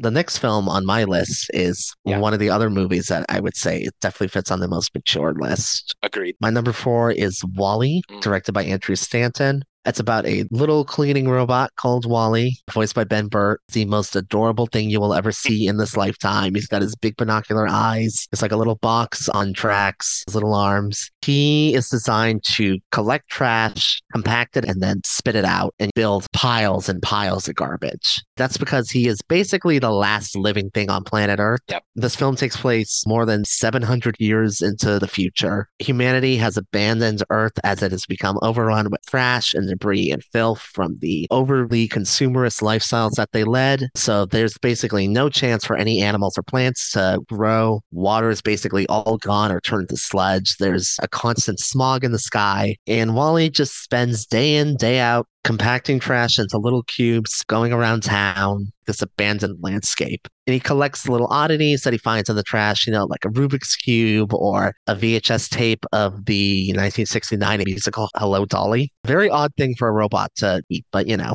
Eventually, Earth is visited by another robot. This robot's name is Eve, or as he says it, Eva who's voiced by Elissa Knight. She is a probe sent to find any signs of life. And as it turns out, WALL-E has a little plant that he keeps in a boot. And when he presents it to her, she shuts off, collects it, and just goes into like this shutdown mode. They had been slowly building up a little romance together prior to this happening. She's summoned back to the Axiom, which is like the world's biggest spaceship. It looks like a cruise ship managed and run by Buy n Large, or the company that was responsible for the ecological disaster in the first place. And WALL-E ends up there along with Eva. And as it turns out, all of humanity has gotten very, very uh, lazy. They're basically just big blobs at this point, sitting in their mechanical chairs that hover and go everywhere all day long. It's like the ultimate staycation gone wrong. And this is basically all that they've known for their entire lives. And the movie's all about getting back to Earth and starting everything anew while also being one of the most beautiful love stories of the 21st century. If you ask me, the opening half hour of this movie, which is basically a silent film, but that opening half hour of just their romance is maybe the best piece of American filmmaking this century. It's gorgeous. I remember being absolutely thrilled to get to see this movie. I remember the trailer so vividly where he's blowing Mhm, himself around same. on the fire extinguisher and everything. Very cute and being completely wrapped by that opening scene. Hang on, I'm gonna, just going to open up some Cracker Jacks here. Yeah. Uh, hold on, there's a little prize. It actually says uh, WALL-E falls apart once they leave Earth. I literally got this take out of a Cracker Jack box where everybody else can get it too. Um, I'll be filing a lawsuit because that is definitely not true. As a matter of fact, I think the second half feeds beautifully into the first half. I've never really been able to wrap my head around all of the reasons why this doesn't click for me the way that it clicks for other people. It is actually quite staggering if you're rewatching these, particularly if you're rewatching them in release order. I watched this right after I did The Incredibles yesterday. The Mhm. Incredibles, great looking movie, very polished, very beautiful. This is four years after that was released, and it feels like an entirely new set of tools and capabilities for Pixar. Mhm. Like it'll stop you in your tracks how insane this looks. I think this might be the most beautiful film. The short in front of this is called Presto, Magician and the Rabbit in the Hat. Yes. I was watching all the short films that came on the Blu-rays with these, and even that, I mean, it looks like Ratatouille, this little short film. Mhm. How polished it is, and the lighting and everything. I don't want to call it a visual quality upgrade because I think sometimes people get stuck on this idea that like good rendering is better than any other type of stuff. Like the more polish you can put on it, the better it is. I don't really agree with that because if we did, The Good Dinosaur would be on this list. It's got some beautiful CG renderings, but just like is not shit as a movie. We mentioned Giacchino. This one was scored by Thomas Newman. Mhm. This is like a top three Pixar score. It's an incredible score. I had this on my iPod back in the day because it's just gorgeous. It's a gorgeous thing to listen to. Yeah. So technically, extremely impressive. Music, beautiful. That opening scene, I remember being in the theater just like totally into it. Cute little cockroach running around and everything, The only time a cockroach has ever been cute. jumping into the Twinkie. and then it just fucking loses me so bad. And I hate that. I brought it up with Up. I dislike the critique that the montage of Up overshadows. So it's like, what's the difference? The only thing I can really think, the first part is that the opening half hour of this is like Pixar's Blade Runner Mm. wandering around on this deserted planet. The world is polluted and falling apart. Los Angeles is in flames smog. This is like that, past that point, even. And it does so much beautiful environmental storytelling, like when you see the abandoned parking lot of this B&L Walmart looking place Yeah. that is like quadruple wide, goes on for a mile. It tells you all of the story of the humans' arrogance, laziness, consumption through the environment that it feels cheap to then like go up and be like, all right, and now they're fat too. And they're in these chairs because they're fat, lazy. And I'm like, that does not click for me the way that just looking at the outcome does. And I think that's a bit of where my issue comes from. This movie does have some dark moments in particular. Scene where WALL-E stops by the cemetery of all the other WALL-Es and is just picking out his replacement parts Yeah. is very funny in a very bleak way. But I like that message that this movie has about we have to preserve this one place we have. And I remember when this came out on DVD, the case was made out of cardboard, Yeah. all renewable materials. But the arguments about like the people living on the axiom, it's not their sins personally. It's the sins Yeah. of like the great, great, great, great, great, great, great, great grandparents or whatever. For sure. It's this generational failure that happened down the line to the point where the robots are the ones in charge. The main villain of this film is the wheel of the ship, who's basically doing a HAL 9000. I've never really liked that choice either. It's a little obvious, but I like it. There's an extended theme in this movie about the failures of human advancement and technology. Our stores that we built to provide everybody the goods that they need eventually destroyed us. The robots that we built to pick up all the trash, they all broke and fell apart. When you're watching the opening scenes of this movie, every time that you see a machine like WALL-E's little storage container that he lives in, and it's like, you know, entropy means that everything that we built is going to fall apart and that our trash really will outlive our greatest civilized achievements. Mhm. I just think that every good idea of this movie, whether it's reinforced in the back half or not, is just so much better explained or not explained. It's like that's the thing is it's not explained. You just have to interpret it all from those images. And what's kind of fucked about it at this point, I've now watched this movie several times. every time that I put it on, it's sort of like, all right, just get over it. Just just enjoy it. Just go with yourself. It's such a disconnect for me that it's Mhm. even started to make me not love the opening part, which is superb. It's so well pitched, so well done. But because I know that that's not what it's really going to be in the end, Uh-huh. it just fades out, becomes noise. There's no Pixar movie that I'm more disappointed to not be in love with, but it is what it is. Yeah, My cross to bear. completely understand the disconnect. But for me, this is just a beautifully animated, Yeah. gorgeous, deeply moving movie about caring for each other and needing to rely on each other Yeah. and taking care of the planet and what we have because of how precious it all is. And also, one last thing the Define dancing scene is Mm. just like one of the most beautiful things you'll ever watch in your entire life. It really is, especially visually. You know, so much of my discouragement over not liking this. I love sci-fi. I love robots and space travel and all this stuff. And like taking that and making it all about just like Avatar is about how you know this is our home and we have to protect it. It's so cool. It's such a good, smart idea. This movie actually came out just one year before James Cameron's original Avatar. Mm-hmm. I hope on some level that it kind of is the Pixar movie that breaches beyond millennials and into the next generation. I do think there's a little disconnect. A lot of people that I know that are my age or older, I think, are the ones that are more frustrated with this movie. Whereas I do think people who are a bit younger, maybe saw it when they were a kid, have a little bit of a smoother time. Yeah. So, like me, for example, yeah. And what I hope that that means is there's this generation of people who are adults now that are carrying the points of this with them. Because I do think that of every Pixar movie that exists, with the exception of maybe only Andrew Stanton's other big movie, there is no movie that is more thematically urgent and important among the Pixar catalog Mhm. because it's real. It's not just, you know, platitude about you got to live your life and be happy, but like it's it's a real thing. It's like this is the real world where we really live. Yeah, Very no. appropriate first and only Criterion release for this company. Absolutely. Gorgeous cover too. Yeah, great looking transfer, a lot of great bonus features. And if they were going to pick any one film from the collection, I'm glad that they picked this one. Even though it's not my favorite, I agree with that. And you know what? If any movie can make Hello Dollyable things a almost tear jerking moment, then you know there's something special about that. Got his little hubcap doing his hat. He really is such a it's like him and Stitch there from the 2000s are just like, oh my god. The cutest. You want to just squeeze them. Mm. Well, this one for me, since I saw it, has always been a bit of a disappointment. I don't always love that word. You know, I don't love to focus on disappointments, but it engenders a feeling of disappointment in me because I would love to watch it in this marathon and feel as excited as I do about some of my favorites. But, you know, it's a long catalog of movies stretching back from 1995 all the way up to this year's Elemental. Mhm. I'm curious, do you have any disappointments? And I Um, don't just mean a movie that you dislike, but a true disappointment. Like, this should have worked and it didn't. You know, it's a weird thing. Again, I grew up on most of these movies and adored them all. And they didn't really stumble until I started getting a little bit older. Mm. There's one movie that I like, but I am disappointed in. The production fiasco behind the scenes, which feeds into that problem of Pixar basically being a boys' club, and now Yeah. all the boys are starting to vanish one by one. That could have led to a much, much better movie. Yeah. Is Brave.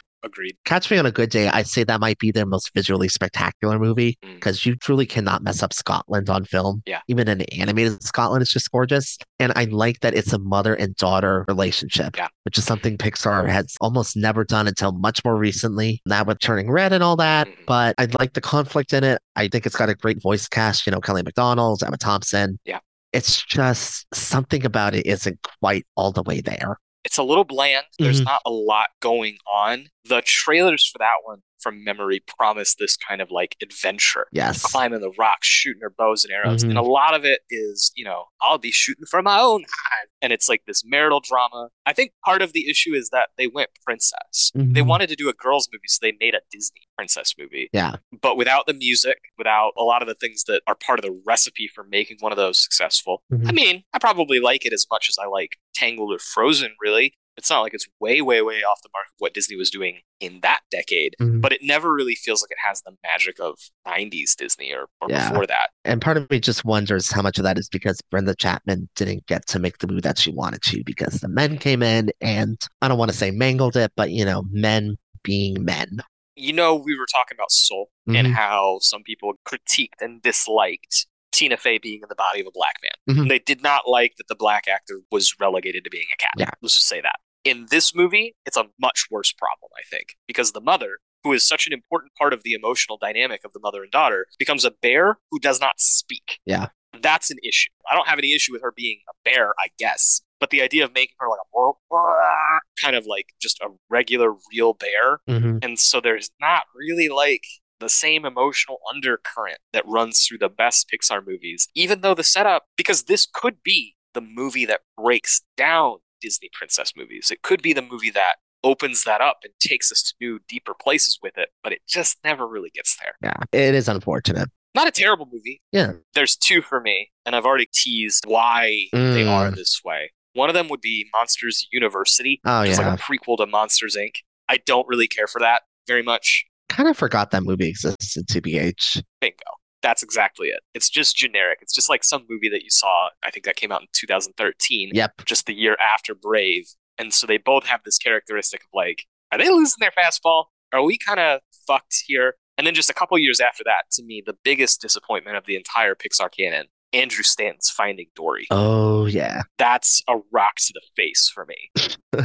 I don't necessarily think that Finding Nemo ever needed a sequel, but to bring back Stanton, to bring back the voice cast, it's gorgeously animated, just like the original one is, and it is fucking boring. It has none of the soul that that movie has, and it's just always broken my heart a little bit. I know. It's an alright movie. Like there's some great jokes in there, like the octopus and Sigourney Weaver as the voice of the aquarium, Mhm. and also the sea otters blocking the highway at the end. Yeah, it's all right. But It's cute. yeah, it's not the level that a sequel to Finding Nemo probably should be at.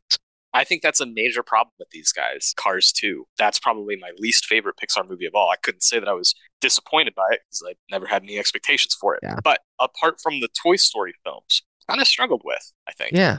But we'll go ahead and move on here to my number three. I'm turning on the Jets. From this point, most of the movies that we talk about are genuine all time canon for me. They're movies mm. that when I revisit them, they just take my breath away. They're so exciting, so fun, they're so heartfelt. In contrast to our Disney episode, where my top two movies there were Lilo and Stitch and Sleeping Beauty, which I love. I think everything on my list and most of the stuff on yours, I like more than either of those two movies. Mhm. And that starts with 2004's The Incredibles, directed by Mm. Brad Bird. A story of a super family Bob Parr, Helen Parr, and their two kids, Violet and Dash, who have superpowers. They live in a fantastical city called Municiberg. I never knew it had a name. Yeah, I don't think that I could have told you that until I rewatched it yesterday. It's a place where superheroes are real in the 1950s, particularly, you know, just like you would see in your DC, Marvel, whatever comic classic stuff. It's full of superheroes that save people from evil villains, from different disasters,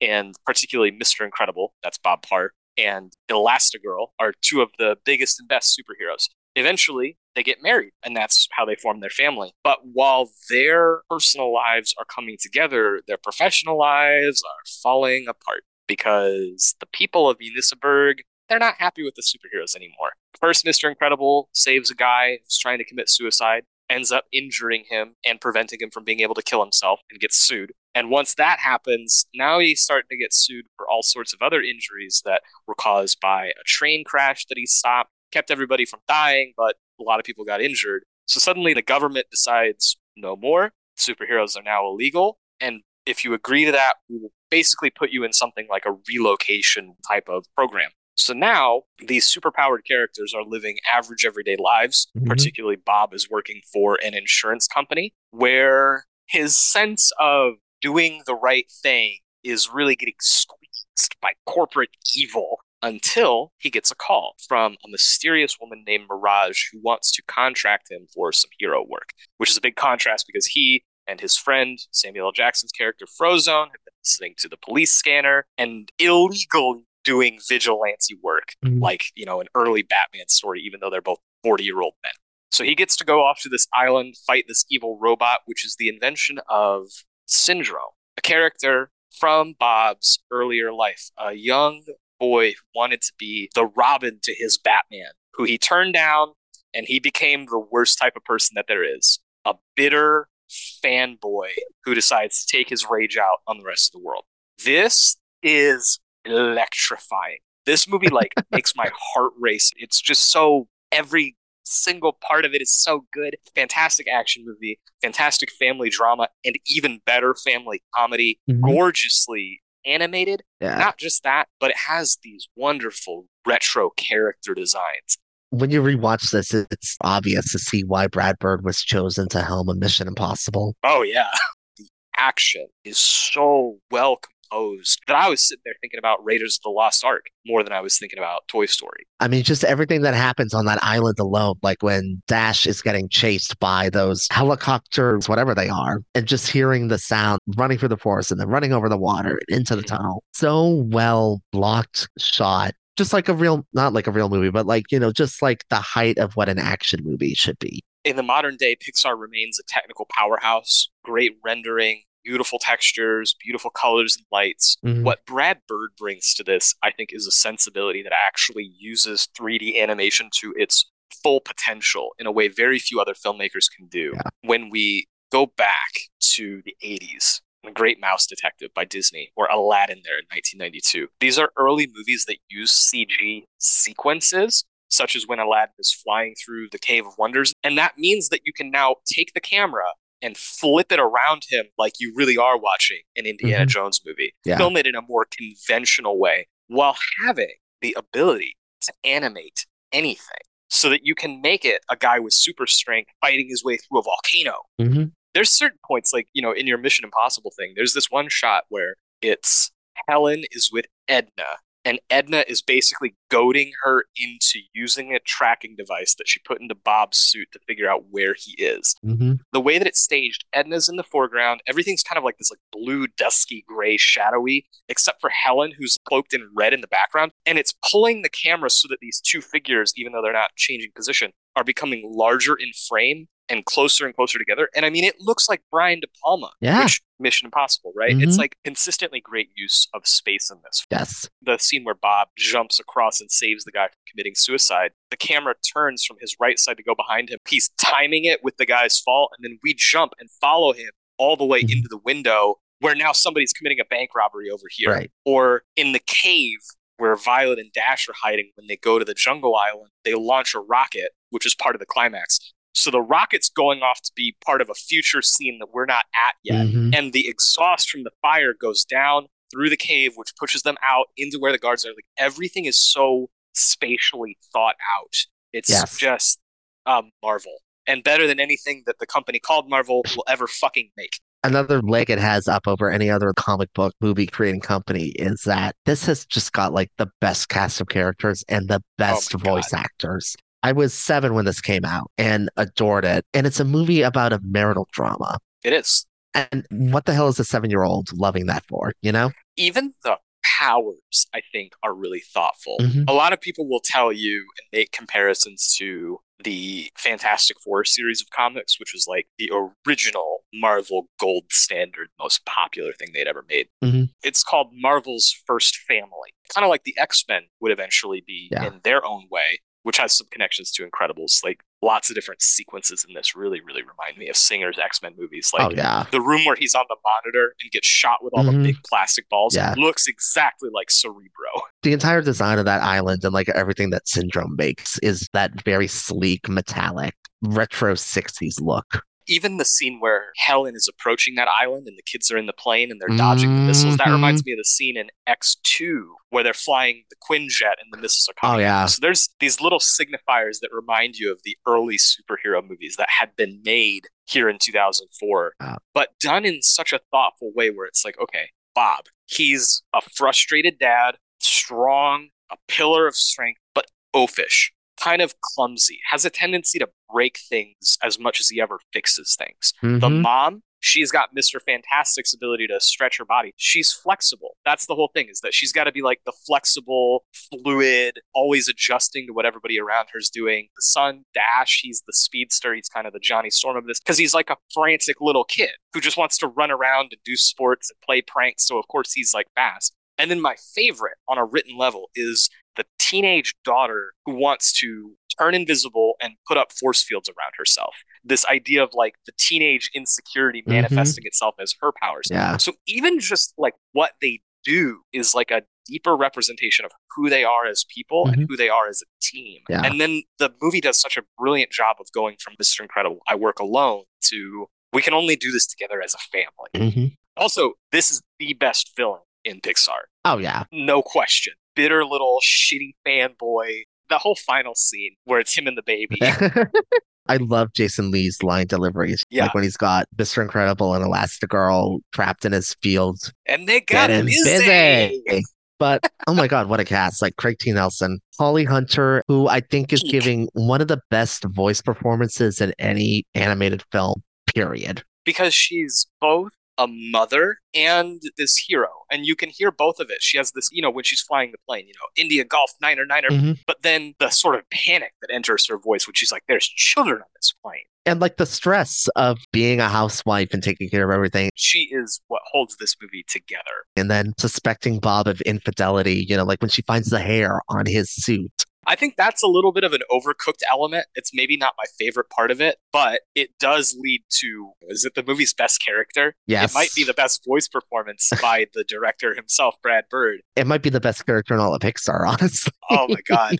Edna Mode. I hadn't seen this movie in a couple years. Every scene of hers had me in tears. I love her. you watch this and you see why they gave Bird a Mission Impossible movie. But you watch this and you can also tell that this was the guy that did The Simpsons. Not did The Simpsons, but was a major creative contributor to that. Uh, The way that she walks around in her little like stretch, stretch, stretch, stretch, or like doing the taps, state your name for security, Edna Mode, and a gun pops down out of the ceiling. at guest. There's a couple great comedy moments with Mr. Incredible and the Omnibot. One of them mm. is when he's in the cave destroying it for the first time. He's like underneath the head and he's just kind of like underneath it, like a little cartoon mouse or something. Yeah. And then an even better one, I had never thought about this shot until this last time. Mr. Incredible defeats the original bot. He gets called back to the island. Mirage leads him into this room. That's a great performance too by Elizabeth Pena Yes. as Mirage. She brings him into this conference room and he's like sitting down at the end of this boardroom and a door opens and it's a robot. Right. And it just rips the roof off. it feels literally like it could have been ripped out of an episode of The Simpsons. Boardroom, evil robot. I love it. It's so funny. It's so good.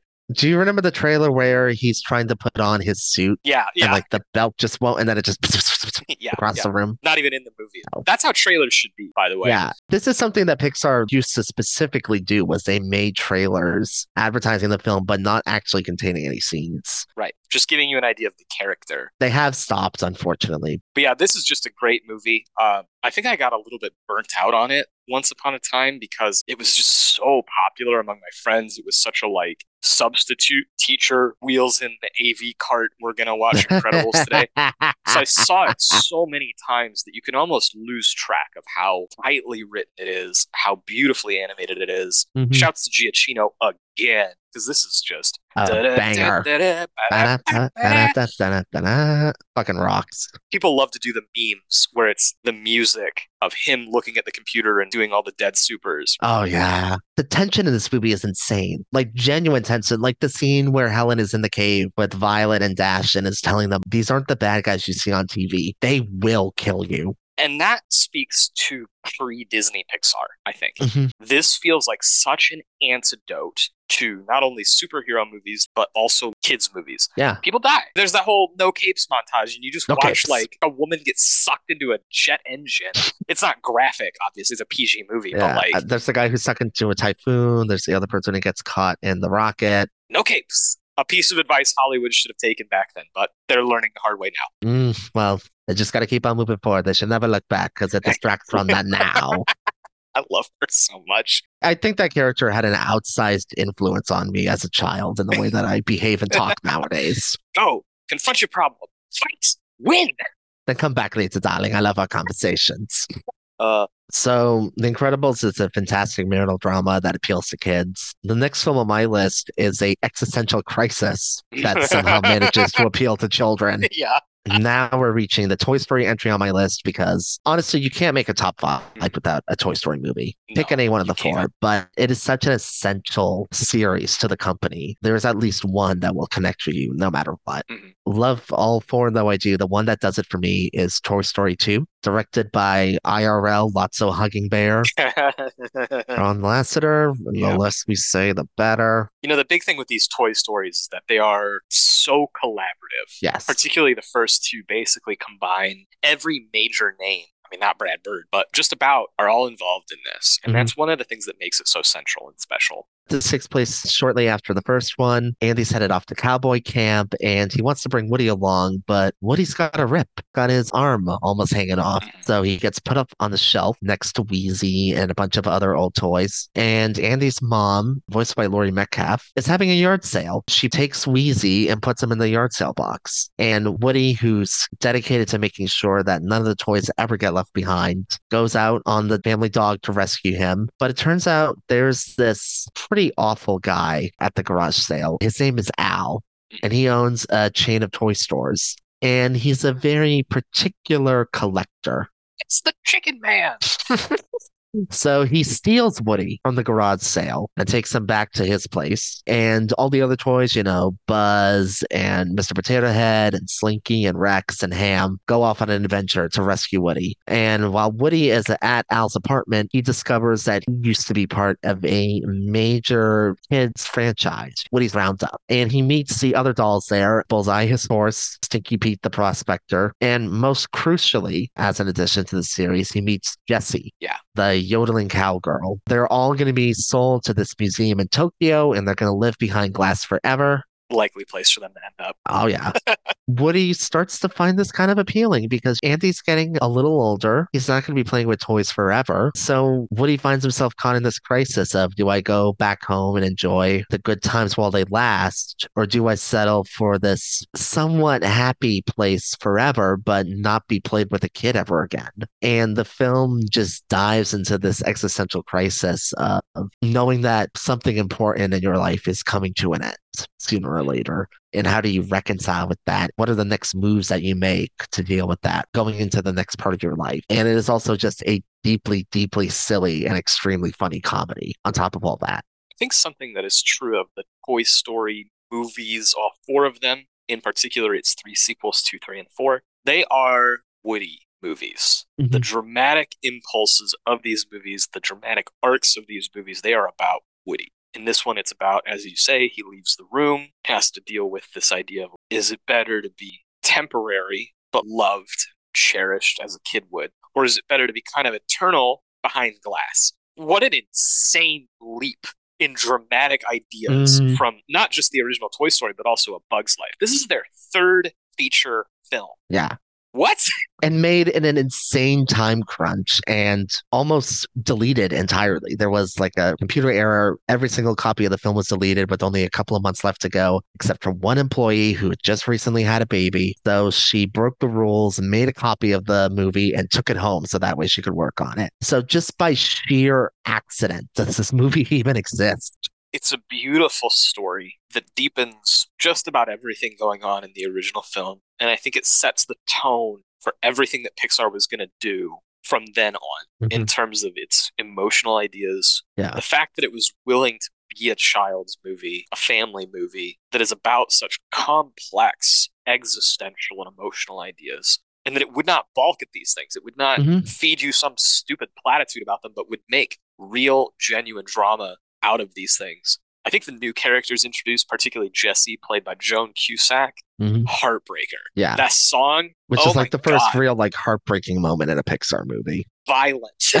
There's a little bit in the original Toy Story, kinda. Yeah. It's definitely got existential themes. It's definitely got moments. It tears me up a couple points, but nothing like this. Right. When you bring in Sarah McLachlan, who's, Yeah. you know, like in the arms of an angel with the pet organization and all that, yeah, it's same thing. you're aiming right for the heart. And landing. I think Mhm. there's nothing about that side of the story that doesn't work for me. Basically, at exactly the same level as the original Toy Story, which is one of my favorite animated movies of all time. Mhm. The rest of it, it's all right. When I was younger, I loved this a lot. I've seen it a lot of times. This was like the de facto best Pixar movie among most of my friends growing up because of the richness of its emotional ideas, Mhm. because it was seen as that Empire Strikes Back kind of sequel that just improves everything. Yeah. You mentioned the dog. think about going from Sid's dog in that first movie to the little dachshund that's at the beginning of this, Mhm. and just what a flex that is. The jumping quality is insane.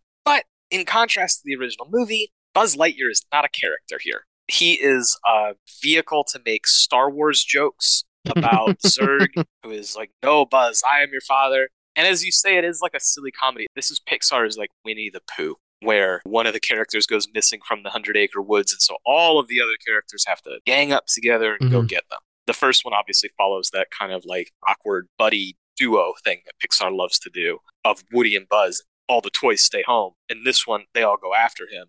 And I just get fucking nothing out of that. It's fun. It's a fun little kids movie, you know, good Barbie movie.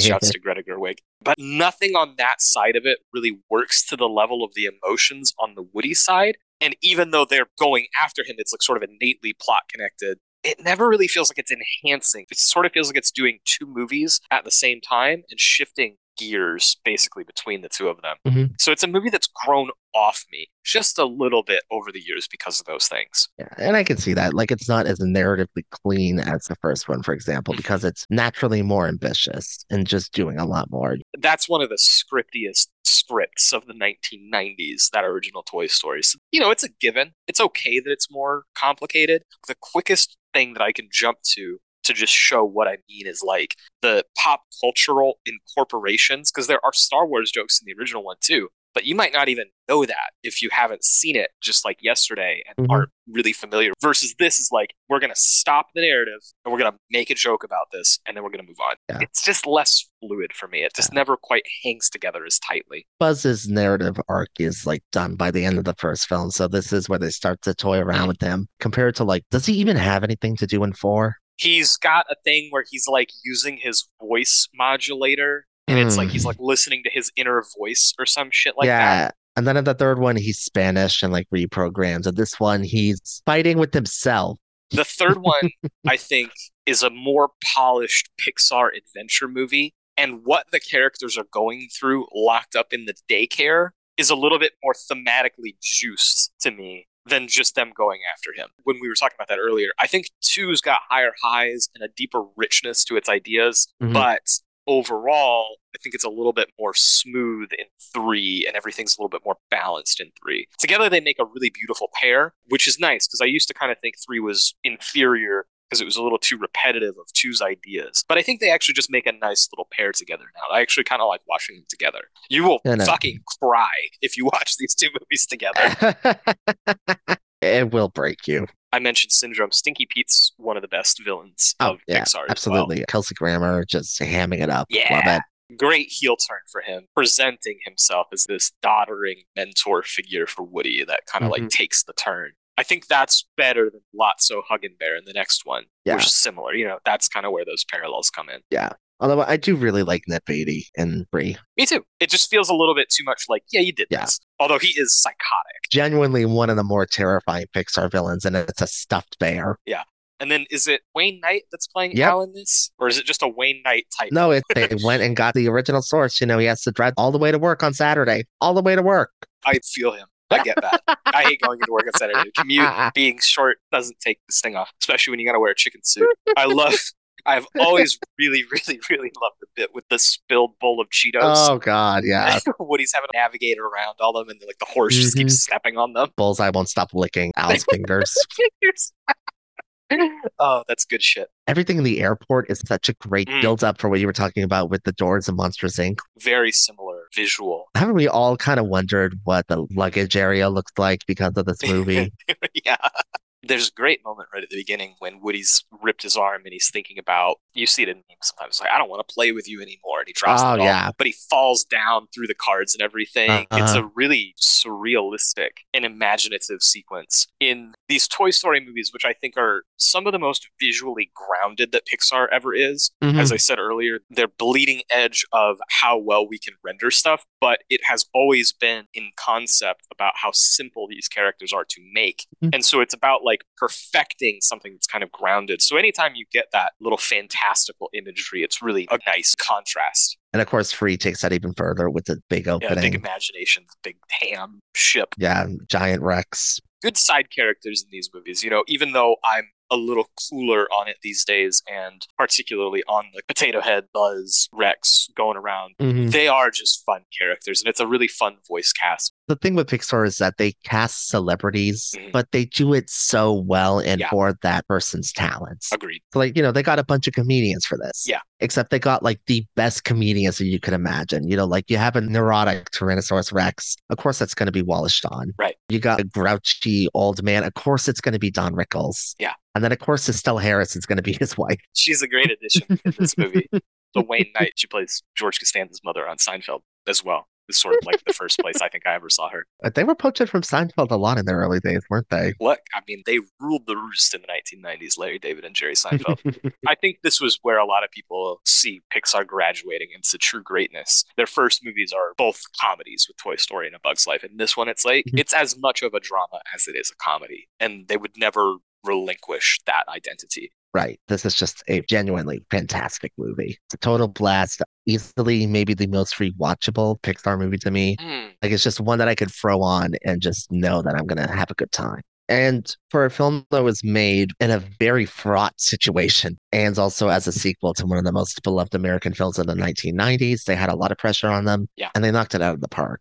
In terms of sequels outside of the Toy Stories, it's not their strong suit It's not. and they struggle. I mean, the only one of them that I think really does anything for me is Incredibles 2, Agreed. You and I are on the same page there. which also had a metric Yeah. ton of pressure on it because there had been 14 years of pent up demands for that to happen. And then it was a monster hit. And I think that they met it. It played like an adult superhero movie. It played like a Marvel blockbuster.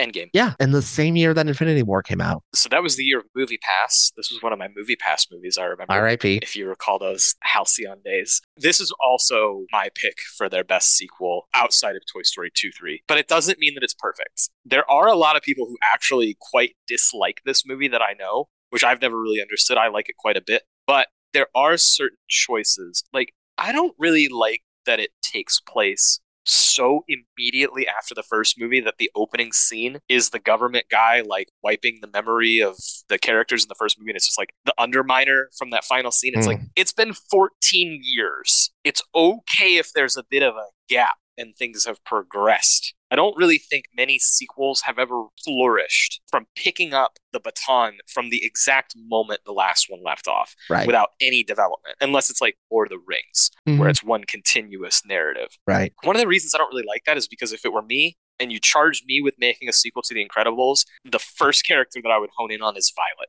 I would make her Andy, like sending her off to school or something similar, age her up, and really center it on that drama because so much of the first movie is like her finding herself and discovering how to be part of this family and how to express Mhm. herself. She's the most obvious source of disconnect, drama.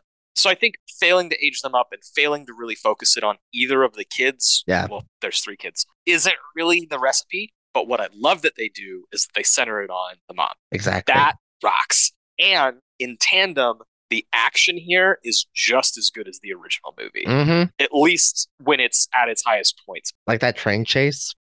The scene where she fights the brainwashed character in the strobing room, Oh, which yeah. got the token, this film contains a sequence with flashing lights. Right, which was like, from what I remember, the first real time that a warning like that was placed everywhere in a theater and that people took it as a serious issue. That scene in particular, it is not like a second of strobing. It's like a full minute of Yeah, like boom, boom, boom, boom, on the theater screen. right. It's tough. Great action. The reason that this still registers for me is because they basically take Mr. Fantastic of the Fantastic Four, they pitch him once again with one of the great Holly Hunter voice performances in this whole franchise as a middle aged mom. And the action is like as good as any Raimi Spider Man movie Mm. where she's just flying around town. It's just so thrilling. And then they get some good jokes off out of Craig T. Nelson as like Mr. Mom. Math is math. Oh, God, when they're trying to figure out the new math.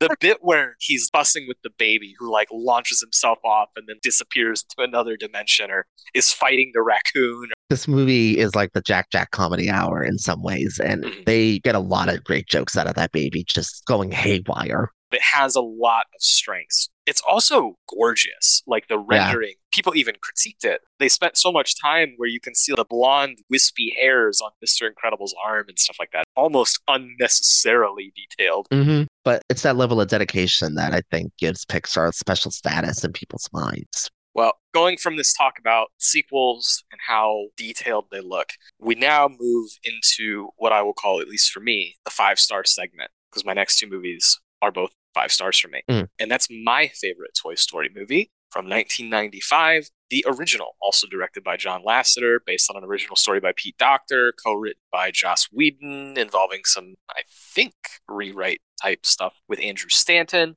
just really like every heavy hitter in the company's history coming together to create a debut feature basically an extension off of one of their early shorts tin toy mm-hmm. taking these items on a kid's shelf and asking a question that would define this entire company's output which is what if when a little boy left his room all of the different toys were animated to life and they had their own personalities desires and their own secret world that they lived in that we don't really get to see. It exists on the fringes of our reality. Mm-hmm. And it's such a brilliant little animation prompt because even outside of the bounds of the movie, you might go home as a kid and think, what if my dinosaur toy could come to life? What would his personality be like? Mm-hmm. This is the story of a boy named Andy. As we well know, I mean, we've talked about two, three, and four all at this point. So the premise of this seems a little rote. But we've got Andy, who's just a little boy who lives with his single mother and his young sister, Bonnie, right? Yeah. No, Bonnie's the girl that they give everything to. Wait, Molly is the sister, and then Bonnie's the Molly's the sister. Bonnie's the one they give the toys to. Yes. And he's got one toy that is his absolute favorite: his bedspread, his curtains. He gets his cowboy hat, and that's Woody, the main character portrayed by Tom Hanks. In, I mean, is it Tom Hanks' career best role as Woody the sheriff? I know that that's a big thing because he's a great actor, storied Hollywood star. Like you got to let me go through his filmography a little bit just for the pages, but that is like I mean, it's up there. He's incredible. And in this particular movie, he gets to flex a few more emotions than I think he does in the later ones, which might sound a little weird based on things that we've said, but I'll get into that. Because what ends up happening is that during Andy's birthday, which they're celebrating before the family is due to move, mm-hmm. he gets an mm-hmm. all new toy, a very modern toy compared to Woody, who's like this little fabric doll with a little rubber head and the pull string. Mm-hmm. He gets a new toy called Buzz Lightyear, which is like the top of the pops, plastic. He's got a voice box, he's got a laser, he's got wings, he's got a retractable helmet in one of what I think is one of the most creative scenes in any of these movies during the birthday party, they've got the army guys down on the radio. Oh, yeah. And they're talking about it's a comforter. Oh, it's a new pair of pajamas. It's bed sheets. Who invited that kid?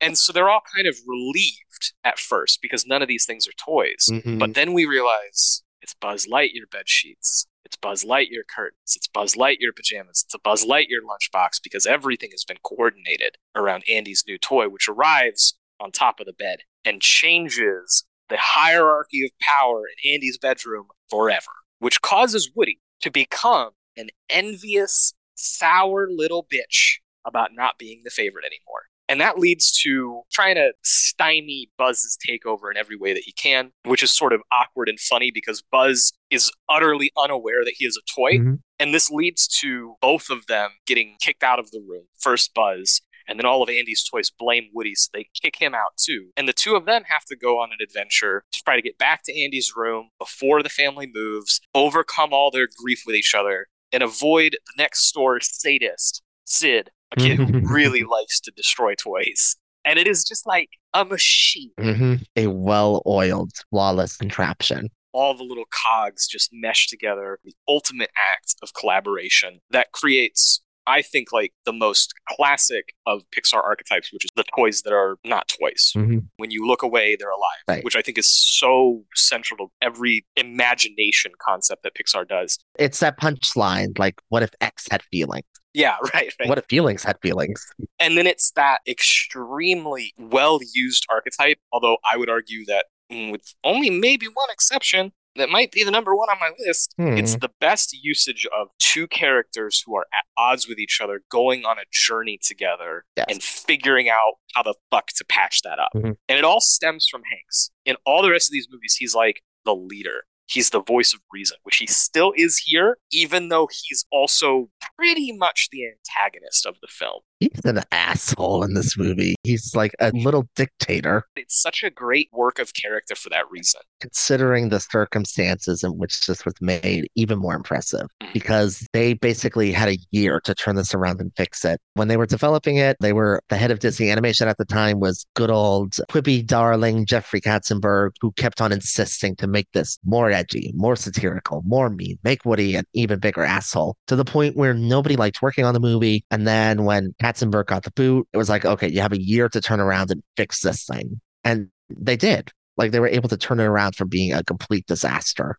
I think the Whedon rewrite on the script is probably the single most impactful element as to not only why I love it, but why I consider it to be such a high watermark. Mhm. And I understand he's got a complicated legacy at this point, Mhm. even just as a creator. Yeah. I'm not even talking about his personal baggage. I'm talking about the way that his style has arguably tainted some of the tone, like the irony poisoning that we see in a lot of blockbusters. But here, it's weighed against pure, unadulterated Docter sincerity of that original story. Mhm. And the balance of the two is fucking incredible. Yeah. Well oiled machine, great jokes. One of the reasons why this towers over the other Toy Story movies for me is something I've already said, and it's that Buzz's arc in this is just as good as Woody's, going from Mhm. kind of a comedic side character because he's like this fish out of water, but then he has like a true reckoning with the fact that no, you're not a fish, you're just out of water. Mhm. His mental breakdown, the Miss Nesbitt thing, There's some really great dark humor in this too, like Marie Antoinette and her little sister, and then when they're trying to get back over to Andy's house, Woody has Buzz's attached arm, and he just waves it, and everyone's like ah, so good. barfing. they would become bigger presences, but the Pizza Planet with the little alien rubber guys. Mhm. Like, there's so much thoughtfulness in this movie. As we said in the sequel, Woody is a toy of this little kid. He has no idea that he's based on a television show Right. that he learns in the second movie. Mhm. Buzz has this whole thing where he's made to such specifications that he thinks that he's real. The aliens who only have ever lived inside of the base of this rocket ship think that this claw that comes down and picks them up is God taking them to heaven Yeah, everything is founded by the way that these toys live. yeah. And I think that that's present in the visual of this movie. So the humans in this movie look horrifically ugly and terrifying. I mean, better than the baby in Tin Toy, the most demonic child you ever see in your entire life. And the dog might be even worse. Hit it with a broom. I think they work around this clear issue in two ways because the two humans that you see the most of Mhm. would be the sister, Molly, who is a baby that rips Mr. Potato Head apart. Just, you know, little baby like that. It's okay if it's ugly and off putting. Right. And then Sid, Right. who is the villain, who is like the Mhm. monster of this movie, and his dog, Yeah. who is also an even more direct monster like beast. It brings you deeper into the emotions with the toys who are not as off putting to look at. They leaned into the limitations of what computer animation could do in 1995, mm. making it about a bunch of toys, Right. which are almost all plastic, so that you're not having to try to convince people that these mm. natural textures are characters that you should be emotionally invested in. this is the movie outside of Brad Bird's that does by far the most with the idea of what a camera can do in 3D space. Mm. The perspective of these toys. What does it look like when you are one inch high and looking up at the rest of the world? Something Yeah. that they would obviously do a lot with in A Bug's Life. Mhm. Compare, and they're different scenes. I'm not just trying to shit on Toy Story 2 with this. Compare the scene in Toy Story 2 where Buzz rides the Hot Wheel through the loop and flies around the room, which is how he's kind of introduced in this movie. And it's like this fluid set piece in Toy Story 2, but here the camera is on Buzz and you are the one going through the track, going through the loop. Everything is perspective, Mhm. everything is scale Yeah. and size. Another good example is when Woody stages the breakout from Sid's house because Sid does his little mutant toy thing. Yeah. And so it's like a duck that's being lowered on a fishing pole that is swinging back and forth to ring the doorbell so the sister will let the dog out. Mhm. You are glued to the character with the camera, like flinging yourself at Right. the door. The actual physical movements of these toys is so well thought out in this movie, and it contributes so much to its sense of style and visual humor. To me, this is like the perfect Pixar organism. They have rarely made anything I like as much as this. Mhm. It really is the perfect movie at the end of the day. plenty of limitations, but we created everything within those limitations in a way that just knocks it out of the park. Mhm. This would be on a very short list of my favorite American animated movies of all time. What I think Mm. are like the best things that we've ever come up with. You know, it'd be like Brad Bird's The Iron Giant. I would probably put over this, but only just. This would definitely be high up on that list for me as well. I think I prefer a little bit more of the 2D. That's just my personal taste. I definitely agree with that, actually. There's no real case to be made that these 3D movies are ever as gorgeous as something like Bambi. Right. But especially in these early years, in the 90s and then the 2000s, just the sheer technical hurdle, Mhm. like the technical challenge, comes in and makes up for it a little Yeah. bit. You know it's an even bigger technical hurdle than plastic? What's that? Water. Mm, yeah. Oh my God. It is impossible to create water in animation almost. Yeah. Tell that to James Cameron. But yes. I mean, he figured it out. Pixar was bold enough to try it in 2003 as well, and it worked like gangbusters. Mhm. My number two, Finding Nemo, was the first film by Andrew Stanton. Yeah. Focuses on Marlin, a very anxious clownfish voiced by Albert Brooks, because who else would you hire to voice a socially anxious clownfish? Marlin is a helicopter parent over his only surviving child, Nemo, who has a lucky fin. Didn't grow all the way because at the start of the movie, as you see, Marlin's wife and almost all of their eggs were eaten by a barracuda in what is probably one of the darkest scenes Pixar's ever put into anything. Kind of Pixar's Bambi Yeah, overall. honestly. And that scene is very much that. just looking out into the open ocean and then you just see this dark shape right Yeah. there and then it immediately goes right for the kill. But it's nemo's first day at school heading out with mr ray and everybody else you know let's in the zone zone zones. And nemo is getting sick and tired of marlin like he's his dad and he wants the best for him but he's just way too controlling practically squeezing the life out of the poor kid so nemo takes up a bet he goes up to touch the butt which is the underside of this boat just hanging out there on the open ocean. There's a couple of human divers nearby. One of them takes Nemo for his own. Nemo ends up in Sydney in a dentist's office with the incredible cast of characters, fish who have lived in tanks for their entire lives, with the exception of one. Name is Gil. He's voiced by Willem Dafoe. In the meantime, Marlin is trying desperately to find his son. It looks like things aren't going to go well until he runs into a blue tang called Dory, who saw a boat going that way. Except thing is she's got short-term memory loss so she's not maybe the best partner to travel with but the movie follows Marlin and dory who's voiced by ellen degeneres on their grand adventure to try to get to sydney and rescue nemo and reunite Marlin with his son Yeah. what a fucking movie Yeah. is there a single miss in this cast of characters? I say no. no Every single one of them is a home run hit. it's possibly their best cast ever As you were describing this movie, I realized this is kind of doing everything I want Toy Story 2 to be doing. Mm. Where you've got, kind of like original Toy Story, you've got this odd couple traveling together with Marlin and Dory. And then they have to go save Nemo, who is living his life under glass, kind of the way that Woody is, but in this way that it's like the fish out of their environment. And we see how I think what's so beautiful about this, especially when I consider Stanton's follow up, WALL-E, Mhm. is the depiction of human impacts on the natural world. Yeah. And how the fish that we keep from pet stores are like fucking crazy insanely neurotic.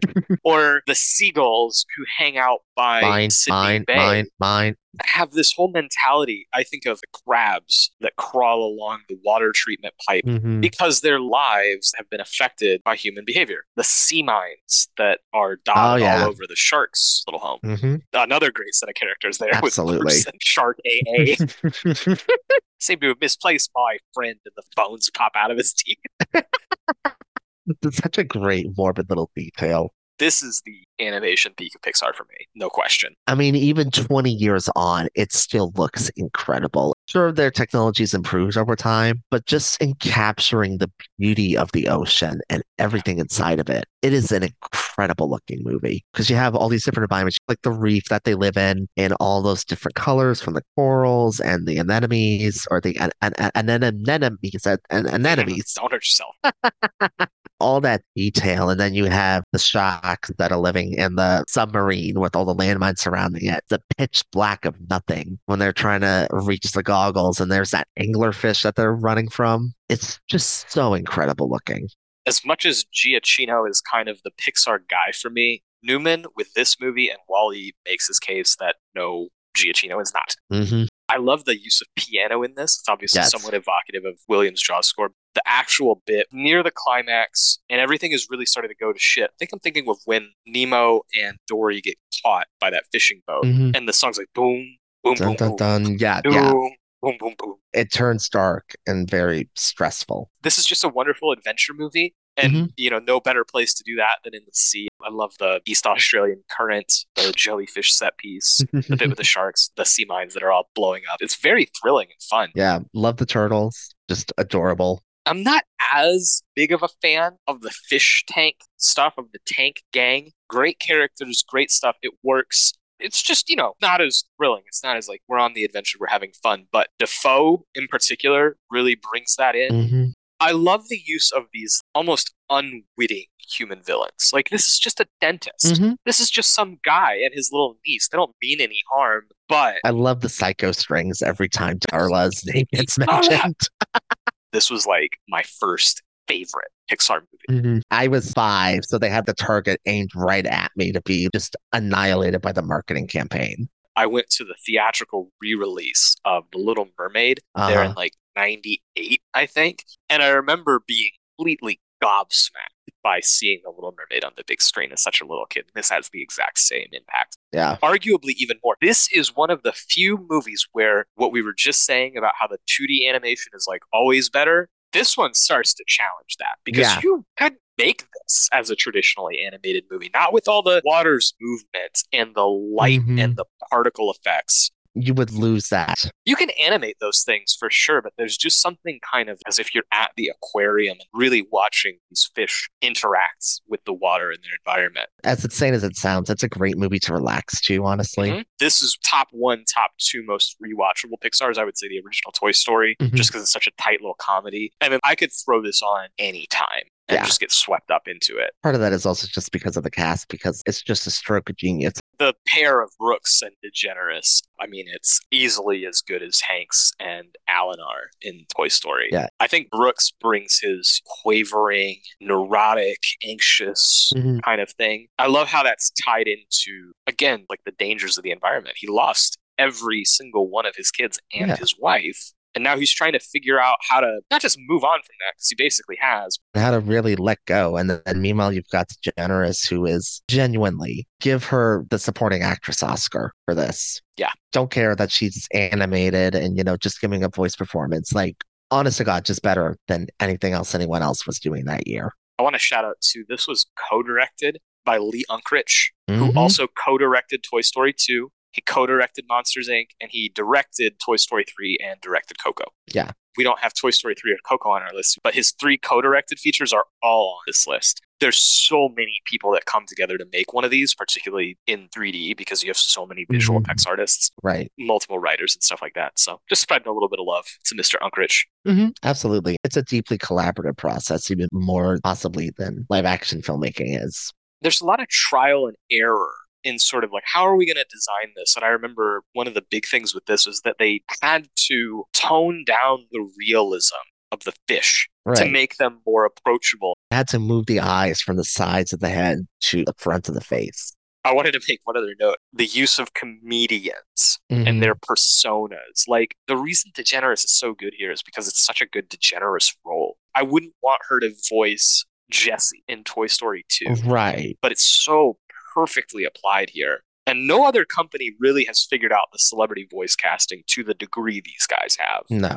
Any other studio would just go out and cast names for the sake of names. But like, for example, everyone in the fish tank, Geoffrey Rush does the Pelican, Brad Garrett, Allison Janney, Vicki Lewis, Joe Ramsey. So you got like all this great comedic talent creating this just insane little cast. Wonderful movie. Brilliant story about fatherhood. Great natural themes. Has aged basically perfectly visually. Mhm. Like you don't have to make excuses or reason with why does the dog in Toy Story look like this. It's just everything is just Mhm. so fine tuned. So well done. I think it would be easy to make the case for this as like their very best effort. Or at the very least, the most timeless. What a movie.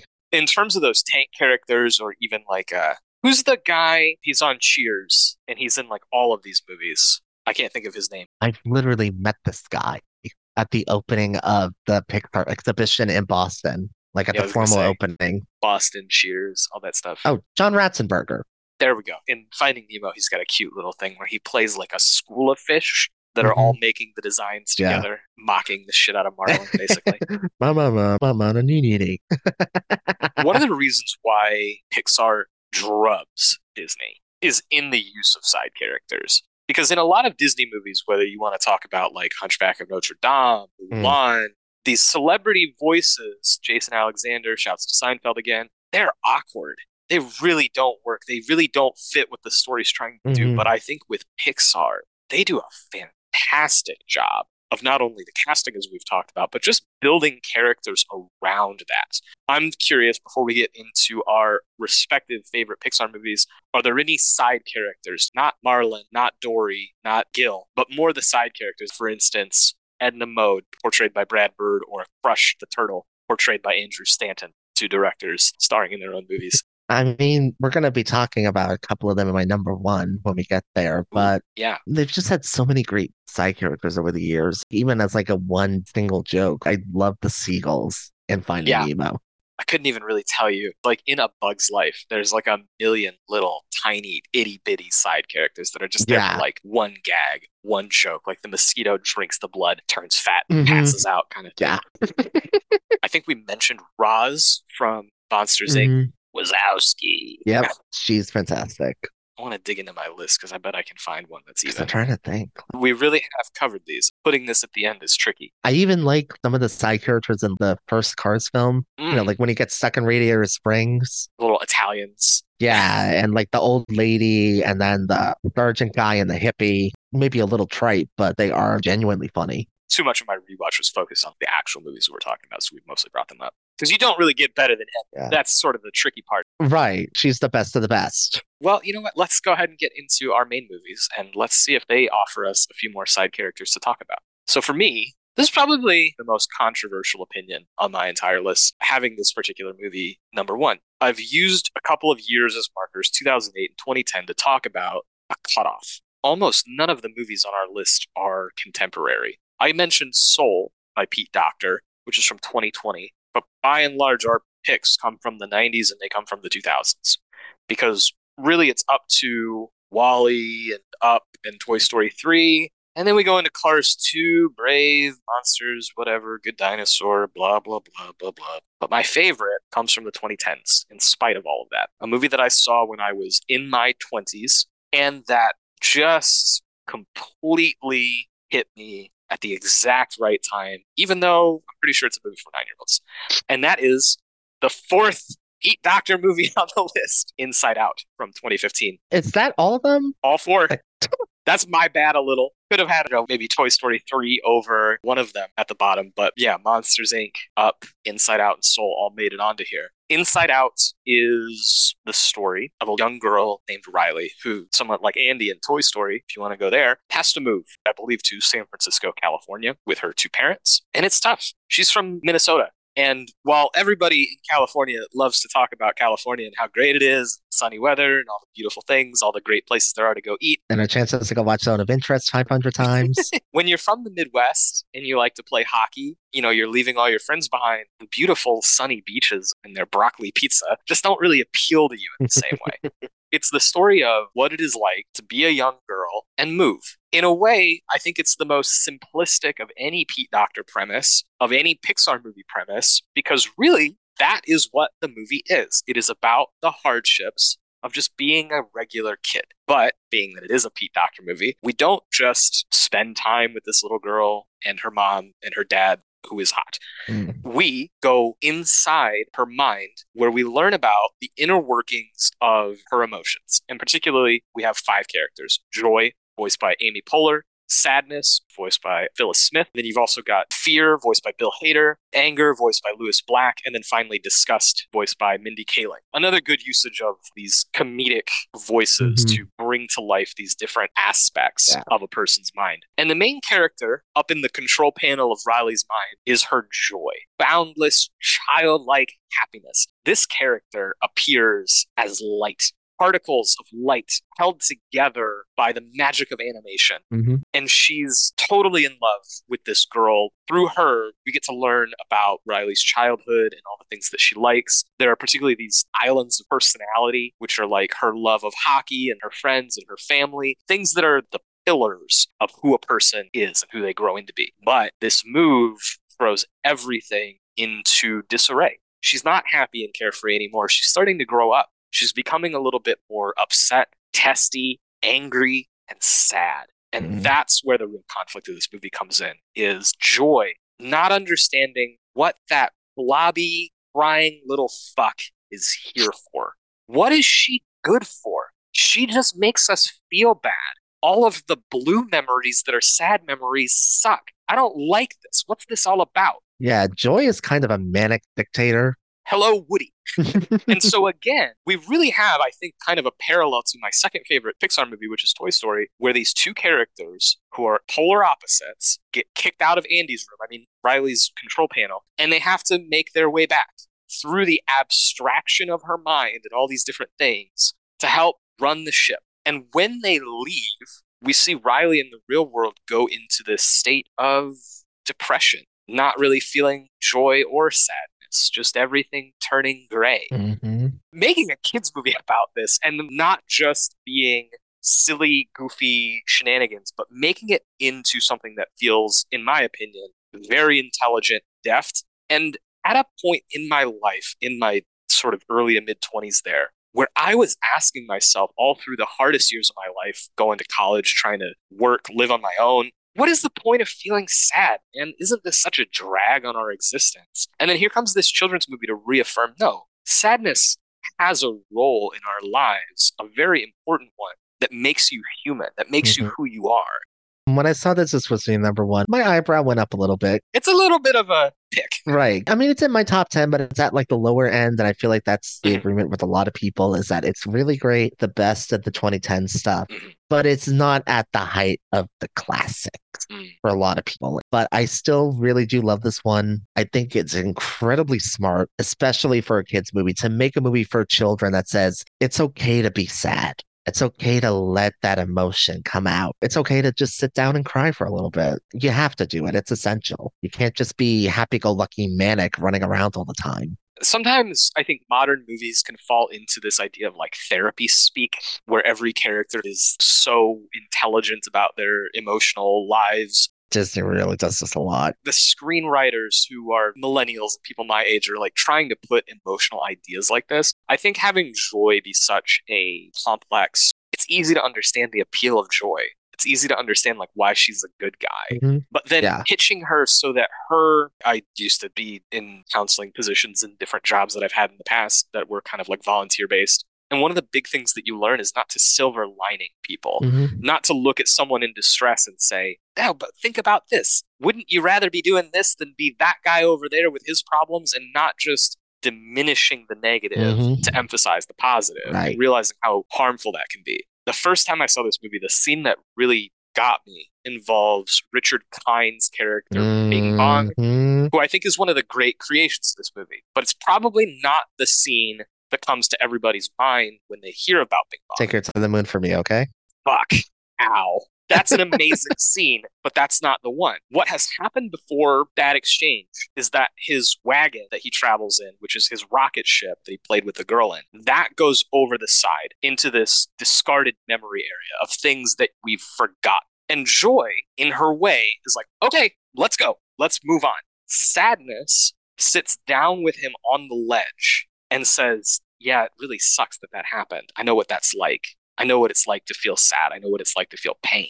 We can only heal through empathy, and empathy is an action of connecting with the darkness and negativity of someone else's experiences with your own. It's not just telling them that things are going to be okay, it's telling them that it's okay that they're not okay right now. I don't think any movie had ever quite made that message as crystal clear to me as this children's movie did. It has stuck with me since. And then there's just a host of other brilliant things about it. One of my favorite bits is that there's a push pull in Pixar. As things get more advanced towards your Toy Story 4, everything gets more and more realistic. We've already talked about this with Soul. But I love how this movie gives you the two environments so that one of them shows you the 2015 technical apex of Pixar, and the other one exists inside of a mind where the characters they used Disney 2D animators after they had been absorbed by Disney Mhm. to help give these things more of the techniques of 2D animation so that there would be form morph when they move around and that they're creative and that they're abstract. And so to me, this is just sort of like the 3D animation company finally figuring out a way to incorporate more 2D concepts while still giving you an entire portion of the plot that is that hyper realistic, very grounded, and teaching you that every part of this great adventure happens within a person when they're just going to hockey practice Yeah. and just having a conversation with their dad. Yeah, just to build a movie out of a metaphor is ambitious. And, you know, some people accused Pixar of not being original with this one just because, like, the concept of little voices inside your head controlling you is as old as time, frankly. Mhm. But this is the version of that that puts in so much care and attention to detail. Like, I think my favorite scene might be when they're arguing at the dinner table and you go inside the mom's head and then you go inside the dad's head and you see how they interact with each other. Right. The dad's pilot is anger and the mom's pilot is sadness, which is an Mhm. interesting detail. Which is so telling, but it's just such a great touch. And then, you know, you got the argument going on between the console boards and them. For this, I gave up that Brazilian helicopter pilot. And then the dad's like just not getting it until he does. And, you know, brings down the hammer on his kid who's being a little bit of an asshole. But, you know, it's like it's what kids do. I do think some of the humor in this is more broad than some of my favorite Pixar comedies. Like I would say The Incredibles, Monsters Inc., Mhm. Toy Story, all funnier than this. Yeah, But it manages to keep those things within the wheelhouse of its design.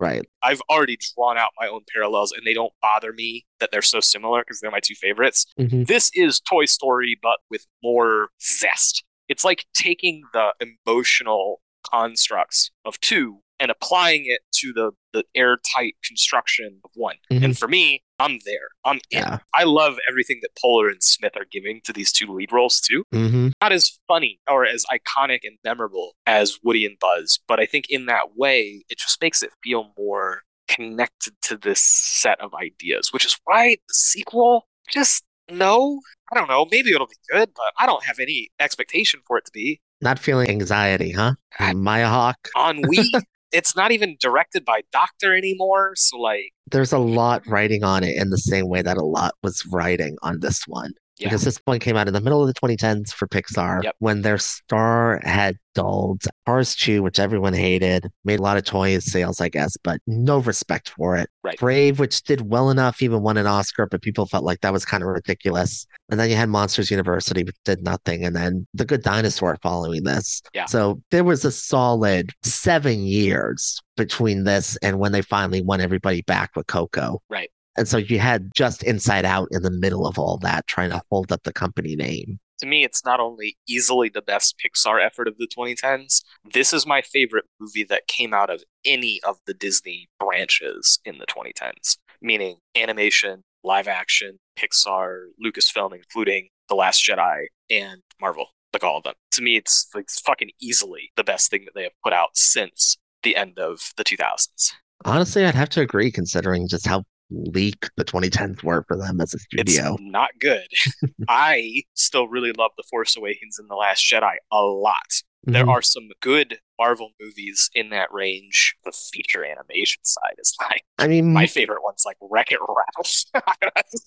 Ew. That sounded judgmental, but By all means, you away. Uh, video games, you know, that's me. But yeah, I really like that Moana. Moana, yeah, seem to be the two. Maybe some people would say Zootopia, but like Yeah. none of those are even half as good as this. Who even thinks about Zootopia nowadays? But yeah, this is like the one gem Disney had in the 2010s. Agreed.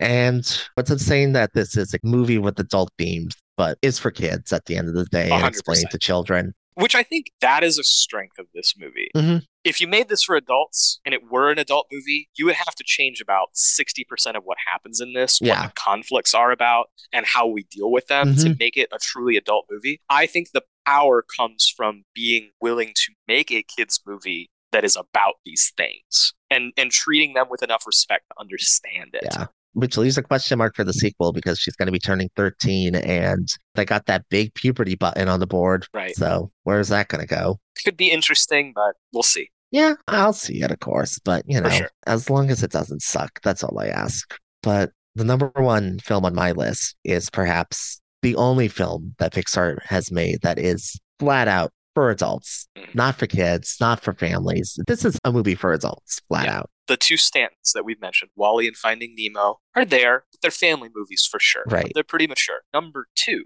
would probably be The Incredibles, which is a family movie, but just has a lot of adult stuff going on in it. Mhm. This is the one that's just, I don't explain how a kid would like this movie one bit.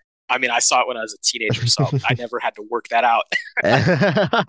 this one is number one also for a nostalgic reason for me because when I saw it, I was a couple of months away from turning 10. Yeah. Of course, I had seen movies for adults beforehand, but this was the first time that I saw an animated movie and could tell that it was for adults and that it was aiming much higher and that, that it wanted me to meet it as an audience member on that level, which I respected and still do to this very day. Enough of all that. Let's just cut right to it. My number one is Ratatouille. Mr. Bird, Again, my boy. this is set in modern day France. It's about a rat named Remy, voiced by Patton Oswalt. He's a complete foodie. He lives out with his family, big old colony of rats, which Love that choice. Just so disgusting. the scene where they all fall from the ceiling. Just, Ah! eh. But he dreams of one day becoming a great chef. They all live in this old lady's house, and she's watching Chef Gusteau on TV all the time. And he's like the great chef of Paris. To others, he would be as great as Monsieur Boyardee. But he experiments all day. He goes into the kitchen, he grabs stuff, constantly creating new flavor combos. And one day they're discovered by the old lady who just pulls out a shotgun and just starts shooting everything in sight. They're forced to flee. He runs away, gets separated from his family in the sewers, and he ends up in Paris, right across from Gusteau's restaurant. And at this point in time, he has discovered that Gusteau is dead, which means that the restaurant has lost one of its stars after losing another star earlier from a particularly savage review from the critic Anton Ego, voiced by the great Peter O'Toole in one of his not last performance, but you know, towards the end, which means that the restaurant, which used to be a five star establishment, only has free and it is on rocky ground. At the same time, the restaurant is visited by Linguini, voiced by Lou Romano, this young kid in desperate need of a job because his mother just passed away. And he does not know this, but he is the son of Gusteau, big old threat to Chef Skinner, who runs the restaurant, voiced by Ian Holm. Remy gets into the restaurant and starts getting a little fancy with the spices in one of the soups after Linguini accidentally knocks something into it and messes it up. But he ends up making a great soup enough to earn the praise of a critic eating there. Hey, maybe we should give Linguini a chance and let him learn how to cook. And that's all voiced by Colette, voiced by Janeane Garofalo, who is, you know, the toughest chef in that kitchen. You know, you cannot be mommy.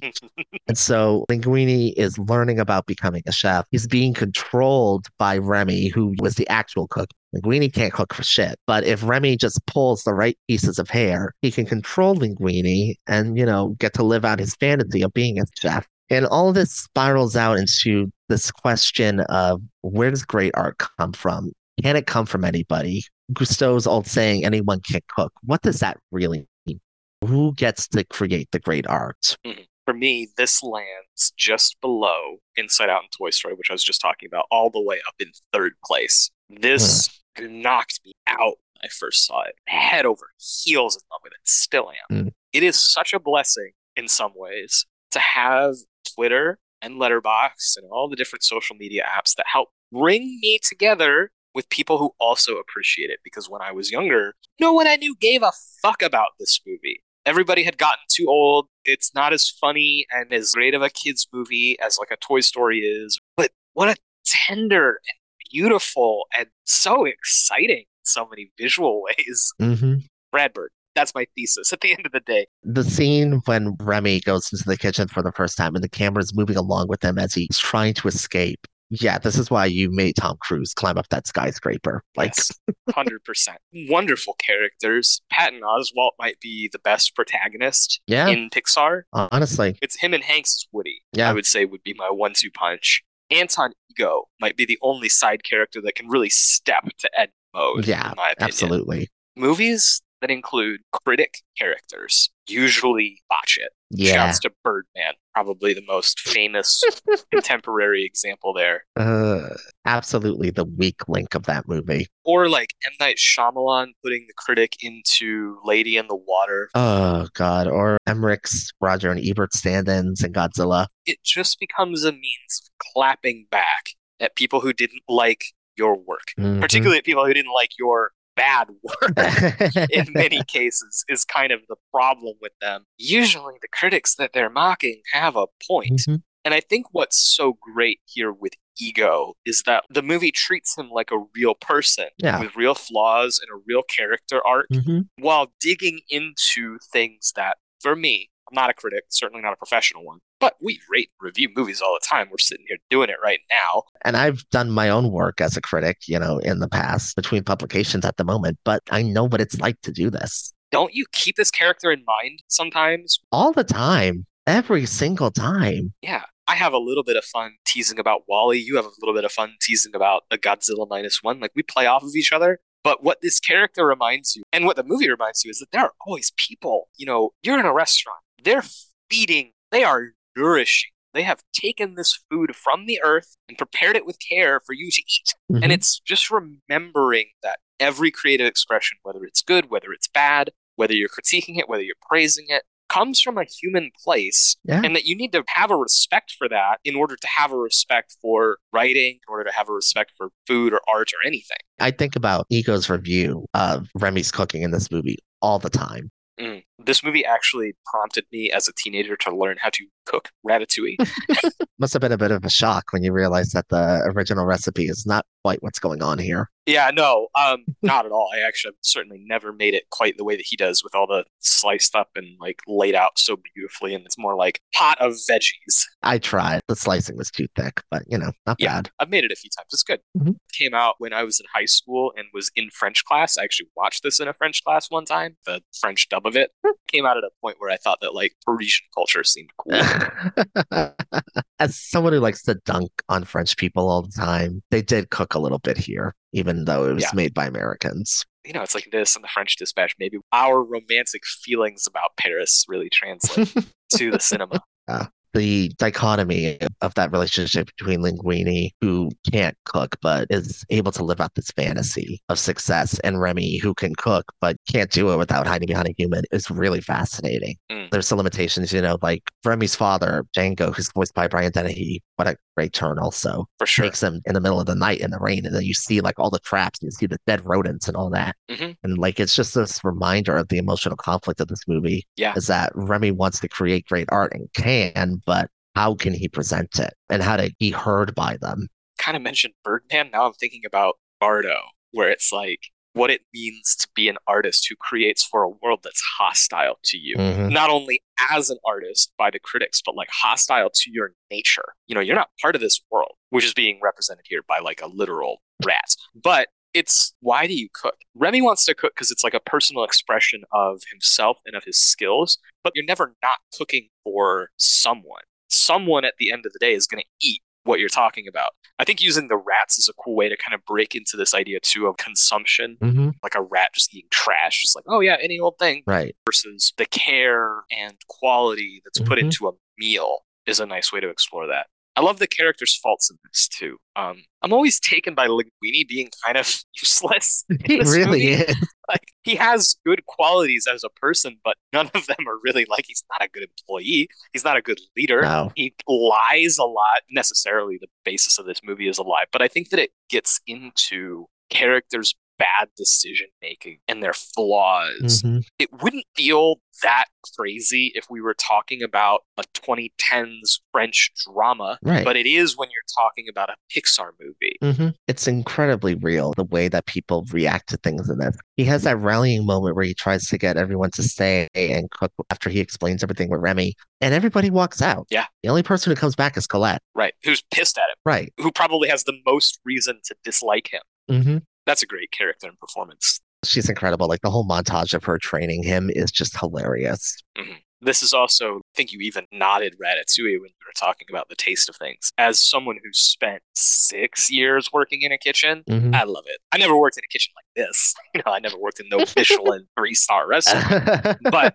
just anything kitchen culture Mhm. is usually a winner for me. Anything that's sort of like prepping food is usually a winner for me. Yeah. And then this uncorks Brad Bird's insane pinball style, which takes a real master to take you around the kitchen and pilot it like a pro. Yeah. And that's exactly what Brad Bird does with this Mhm. movie. the way the camera moves around this oh My environment, it's better shot and blocked than like 99% Most of. Yeah, it's the cream of the crop. I mean, it's better shot and blocked than Mission Impossible Ghost Protocol, Yeah. which Brad Bird also directed. Like, it's a testament to his skills. I love him as a director. My favorite of his is The Iron Giant, which I've mentioned a couple times here. I would put this second. And I was having to grapple with this because I watched both Ratatouille and The Incredibles yesterday. I'm a big Ghost Protocol fan, like a devotee, an acolyte, a worshiper. These two movies are just like, they make some of that look pedestrian, and Tom Cruise is really hanging off of a building. Yeah, And this is animation, but it's just so fucking expert. they blow him out of the water.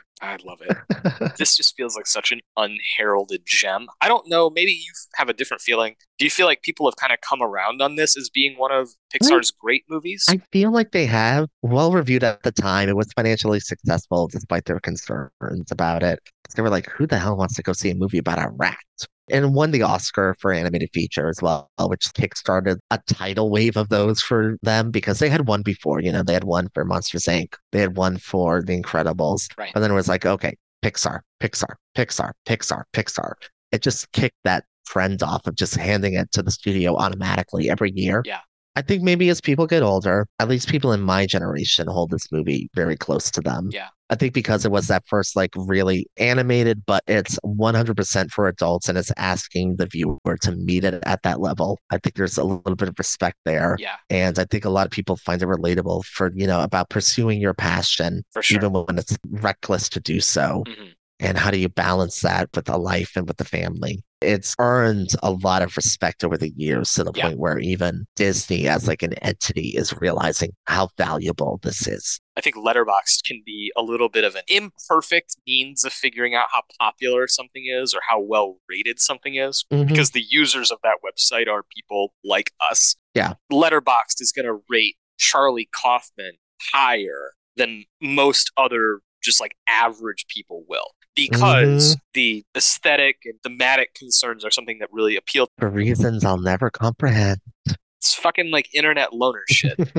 Aspirational creatives, like people who want to write, or people who want to make movies, who spend a lot of their time immersed in this world, I think do develop a warmth and a true love of movies that deal with that in an interesting way. yeah. Here's what strikes me. When I was a kid, Toy Story 2, top of the heap, like everybody's favorite shit. That has 1.6 million logs and a 3.9 average rating on Letterboxd, which seems crazy low to me. Ratatouille, 2.5 million logs, so almost a million more logs. Wow. 4.2 average rating. Not only much more seen, but much higher rated. Toy Story 2. That seems crazy. I had no idea. I really was asking that and honest, have people come around on this way? And if you go by Letterboxd, they have resoundingly done so. If you sort by film popularity, it's their most popular film on the site. It's the number one. Yeah. It's also their highest rated. So it's Ratatouille, then WALL-E, then the original Toy Story by rating. Mm. I had no idea that this had been elevated like that. I always considered this not like a hot take exactly, but just sort of a personal favorite more than like a canon favorite. But shit, here we are. Yeah, I guess Yeah. both. This one and like the years since has been elevated to that status.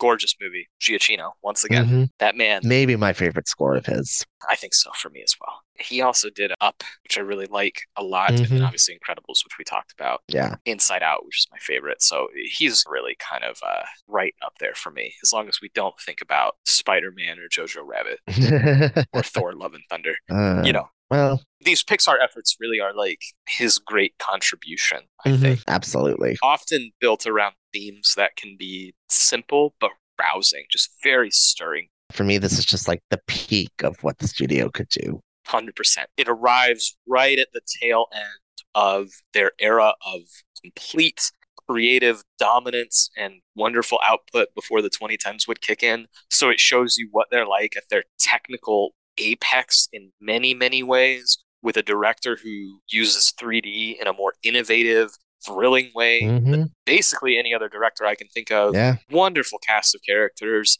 subtle, nuanced. I- I- What can you say, man? this is amazing. this is an amazing movie. It's good shit. Good shit. And that pretty much wraps us, I think. That's the Pixar canon. Sorry to the Coco fans for not shouting that one out. Yeah. Love it, but not quite. It's always been more of a like for me. It tilts it back, and it feels like that one really was for that next generation. You know, Mhm. younger kids movie happened once I'm an adult already. Just kind of like it's good, looks really nice That feels like that'll be a classic someday in the eyes of everyone. for sure. While I tout Inside Out as the top of their 2010s, probably most people would put Coco Yeah. in that spot. Mhm. But a great collection of movies. Who knows what the future is going to hold for them or if they'll ever quite capture the magic? I don't think that they're as lost as Disney is. No. They've hit a patch where they need to figure out how to build an audience back up. Mhm. And maybe it'll never be Incredibles, Ratatouille, Toy Story, all that again, but remains to be seen. They still got talent. They do, but it's that how do you live thing again about they built this empire with this very specific group of people, and you know, eventually one by one they'll all fade away and they won't have talent on the same level as them. But you know, you just gotta reconcile with that.